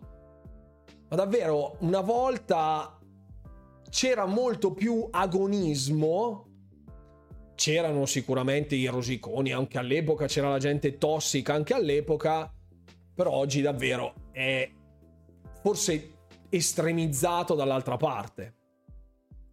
Prima c'era un senso proprio di appartenenza a, un, a una categoria di giocatori. Io gioco a StarCraft, quindi eri Madonna, una, un appassionato. Forse c'è qualcosa di simile oggi, ma in una maniera molto strana nell'universo From e compagnia bella. In termini di tribalità della community, ok? Che però lì assume anche degli aspetti di elitismo, se vogliamo, ecco, che personalmente non mi piacciono. La remastered di Metal Gear la passo a 4 soldi solo per le schede informative aggiunte le prendo. Ok, va bene. Il remake di Resident Evil 2 stupendo, fossero tutti così ha, perfe- ha perfettamente senso, va bene. Secondo me i remake ci stanno se per esempio fai un super sequel di un gioco e prende popolarità. Faccio un esempio, la saga di The Witcher. Per me il remake dell'1 è giusto farlo dopo tutta la popolarità presa, soprattutto per il fatto che il gioco lo si può giocare solo su PC. Ok, lì è un discorso di ampliamento del pubblico, allora vabbè, può avere un senso. Può avere un senso. Un modem 33k US Robotics, scaricare una demo da 11 mega. Mamma mia, nel 1997 ci misi una nottata con una connessione non flat quando abitavo con i miei. Mamma mia, i dial-up che Tanti che dicono puzza di cyberpunk. Sento gente che si lamenta che i mille pianeti oltre ad essere vuoti la campagna dura solo 100 ore. Anche sta roba che dici, mamma mia. Io ho ricevuto delle critiche, fun fact, non molto fan, ma vabbè, fact, fact no, non fan ma fact. Ehm, ricordo di aver ricevuto sul mio video di Avowed delle lamentele in merito a la durata della campagna di Avowed. La durata della campagna di Avowed dovrebbe attestarsi fra le 20 e le 30 ore sulla main story. Tornando, fra virgolette, a quello che fu circa di Outer Worlds come scope, dicono gli sviluppatori. Dissero fosse una cosa inaccettabile. Mi dissero è inaccettabile che a oggi un titolo da 80 euro che nemmeno sanno cosa costerà perché effettivamente la data di uscita con il prezzo non esiste ancora. È inaccettabile che un titolo da 80 euro AAA venduto come un first party, perché alla fine è un first party, abbia solo 20-30 ore di main story. Ma c'è davvero ci rendiamo conto di quanti giochi abbiamo giocato anche nel nostro non troppo lontano passato che per 30 ore ci hanno frangiato i maroni in una maniera indescrivibile? Li abbiamo giocati dicendo wow strafigo! Le prime 5 ore, le prime 10 ore, le prime 15 ore, poi ci sanguinavano gli occhi, però se è un'esperienza ruolistica deve avere almeno questa cosa degli standard, io davvero non la capirò mai. E c'è del disturbo eh, in queste dichiarazioni. C'è del disturbo vero. Secondo me il gioco col senno di poi... Ah no, ok, qua stavamo, okay, stavamo parlando di... di Resident Evil, ok. Le fantastiche esclusive hanno anche meno di 20-30 ore. E qua, vabbè. Io The Last of Us 2 l'ho finito in tre giorni. Ecco, anche sta roba, cioè andiamo a fare il pelo nell'uovo alle remastered anche dicendo eh, cavolo però me lo, mi fanno pagare la remastered ma non hanno allungato la campagna. Perché adesso lo standard deve essere ma ste robe qua davvero? Fra grafica che se è troppo pixel art eh vabbè ma sta roba nel 2023 non si può vedere. Se è fotorealistica eh però sicuramente il gameplay farà schifo se il gameplay è solido, eh, però la, dal lato estetico non è a livello di... Se la storia è convincente e per 20 ore è una storia scritta come si deve, cioè non una riproposizione di fetch quest da fare come un babbuino, ma qualcosa di interessante, automaticamente è... No, no, no. Assolutamente no. Deve essere almeno lungo tot un, un RPG all'occidentale meno di 40-50 ore, se non ha meno 40-50 ore è scaffale, come dicono, no? E ste robe, cioè mi lasciano, mi lasciano putrefatto. E poi chi cavolo è che si gioca? Anche ad esempio, io con tutto il bene che voglio a Baldur's Gate, ok? Quando io adesso, qualcuno si ricorda quanto fossero, cioè, io ricordo di aver letto un no, cioè cioè cioè raga capito cioè vedete sta roba? Scusate non si vede adesso ok. Baldur's Gate ha 174 ore di cinematiche. 174 ore cioè io capisco, davvero è un'opera omnia per gli amanti del genere ruolistico, io posso capire, ma cioè davvero deve essere tutto basato sul numero? Cioè se 174 ore di cinematiche io non so come saranno fatte queste 174 ore di cinematiche, cioè da che ne so io le cinematiche vabbè, la CGI costa un occhio della testa anche in engine tutto quello che vuoi, ma non è actual gameplay, quindi deve essere fatto tutto con una certa regia, deve essere tutto montato ad hoc. Ci vorrà del tempo per realizzarle queste 174 ore, no? Cioè, eppure, eppure, Baldur's Gate, titolo capolavoro che andrà a competere con Starfield, come dicevamo all'inizio della puntata, no? 174 ore di cinematiche va a competere con Starfield, del quale non sappiamo se avrà nemmeno delle cinematiche. Magari 174 ore non skippabili, che è il terrore. è il terrore di Fix, questo del, 100, del non skip. Quantum Break è stato massacrato per le sue sole 8 ore di gioco, giustamente Pat. Sta cosa di unire il prezzo alla lunghezza alla rovina delle grandi produzioni, che poi diluiscono ottimi prodotti con roba inutile. Se il gioco dura 100 ore a me va bene, ma pure 80, il gioco deve essere fatto bene, chi se ne della durata, giustissimo. L'80% dell'utenza è diventata solo una massa di lamentoni. E qui assolutamente sì. Assolutamente sì. Grazie mille per i 100 bit Fabio M, grazie della compagnia. Mi ritiro nella Batcaverna a liberare un po' il tagliagole su Diablo. Bravo, vai a grindare. Ciao. Ciao Fabio. Se sono skippabili è ok. Ecco. Io mi trovavo benissimo durante l'era PS3 360 dove la durata media dei titoli era 12-15 ore, mentre oggi 25-30. Il mio esatto problema, Mirko. Il mio esatto problema. Quando arriva un titolo che dura 30 ore, io devo fare un sacrificio. Devo scegliere cosa lasciar morire. Per forza. Per forza. Per quanto ami i titoli di From, Elden Ring non l'ho ancora finito perché è davvero troppo, ma troppo lungo e grosso per il tempo che ho ora.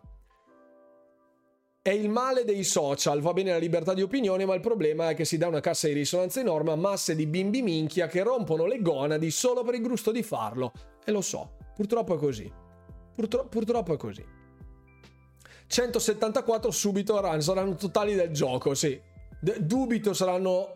Dubito a run, no, no, no, saranno le totali del gioco, sì, certo, totali. Sì, ho capito. Ho capito, però, cioè... Miseria, che poi bisognerà anche vedere come saranno, no? Cioè, sta cosa che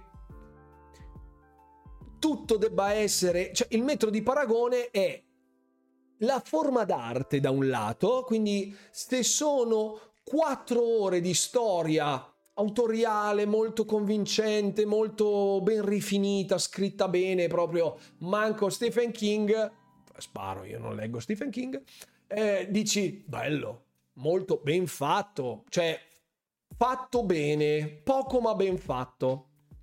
Dall'altra parte non c'è il less is more, ma more is more. L'importante è che sia tanto. Ecco, modalità tavernello. Quanto pesa? 200 giga? Non lo so. Non lo so. Esatto, che poi onestamente c'è da vedere se è vero. Ricordo al tempo Cyberpunk sui media scrivevano che durava più di 100 ore, ma il gioco l'ho finito al 100% con la metà del tempo. Boh, poi lì non lo so, non so dirti. Mi sono accorta che ogni volta che c'è un nuovo gioco su Game Pass, controllo sempre sull'app del PC per vedere quante ore ci vogliono per finirlo, così riesco a gestire meglio quando giocarlo. Sacrosanto. Sacrosanto. Questo per dirvi che, allora, tutto ciò che abbiamo anche nella nostra percezione adesso avere dei metri di paragone portati avanti nel corso degli anni, analizzati nel tempo, sviscerati nel tempo, che si possono confrontare con altra roba, come stanno facendo adesso davvero fra Baldur's Gate e Starfield, io non capisco perché vengano paragonati questi due titoli, secondo me è follia pura. Io sono davvero basito sul nuovo metro di paragone che i media ci propinano, come diceva giustamente, come diceva giustamente prima eh, Fizzano. Secondo me ci lasciamo anche troppo influenzare da ste robe come dice, ecco, giustamente Fix, ho finito ieri Burt perché durava, dura un'ora. Ecco, ha scaricato Burt, ha comprato Burt su Steam, quello che era stato mostrato all'ID e Xbox dura un'ora, un'ora e mezza, che cos'è che... Capito? Non controllo mai la durata, tanto non li finisco mai. Ha finito Burt perché era un'ora. Spesso ci fermiamo davanti alla vastità dei numeri, del nome che portano determinate cose o dei retrofills, cioè arriva il nuovo Diablo, motivo per il quale Diablo adesso è tipo ultra criticato io sono super convinto che se uno avesse giocato Diablo 2 all'epoca e avesse ora Diablo 4 davanti, con tutto il grinding che bisogna fare, sceglierebbe a occhi chiusissimi Diablo 4. Adesso Diablo 4 le attività sono poche. Raga, su Diablo 2 dovevate fare due robe. Due. Due robe. C'erano gli Uber boss o grindare i boss normali. Stop. Stop.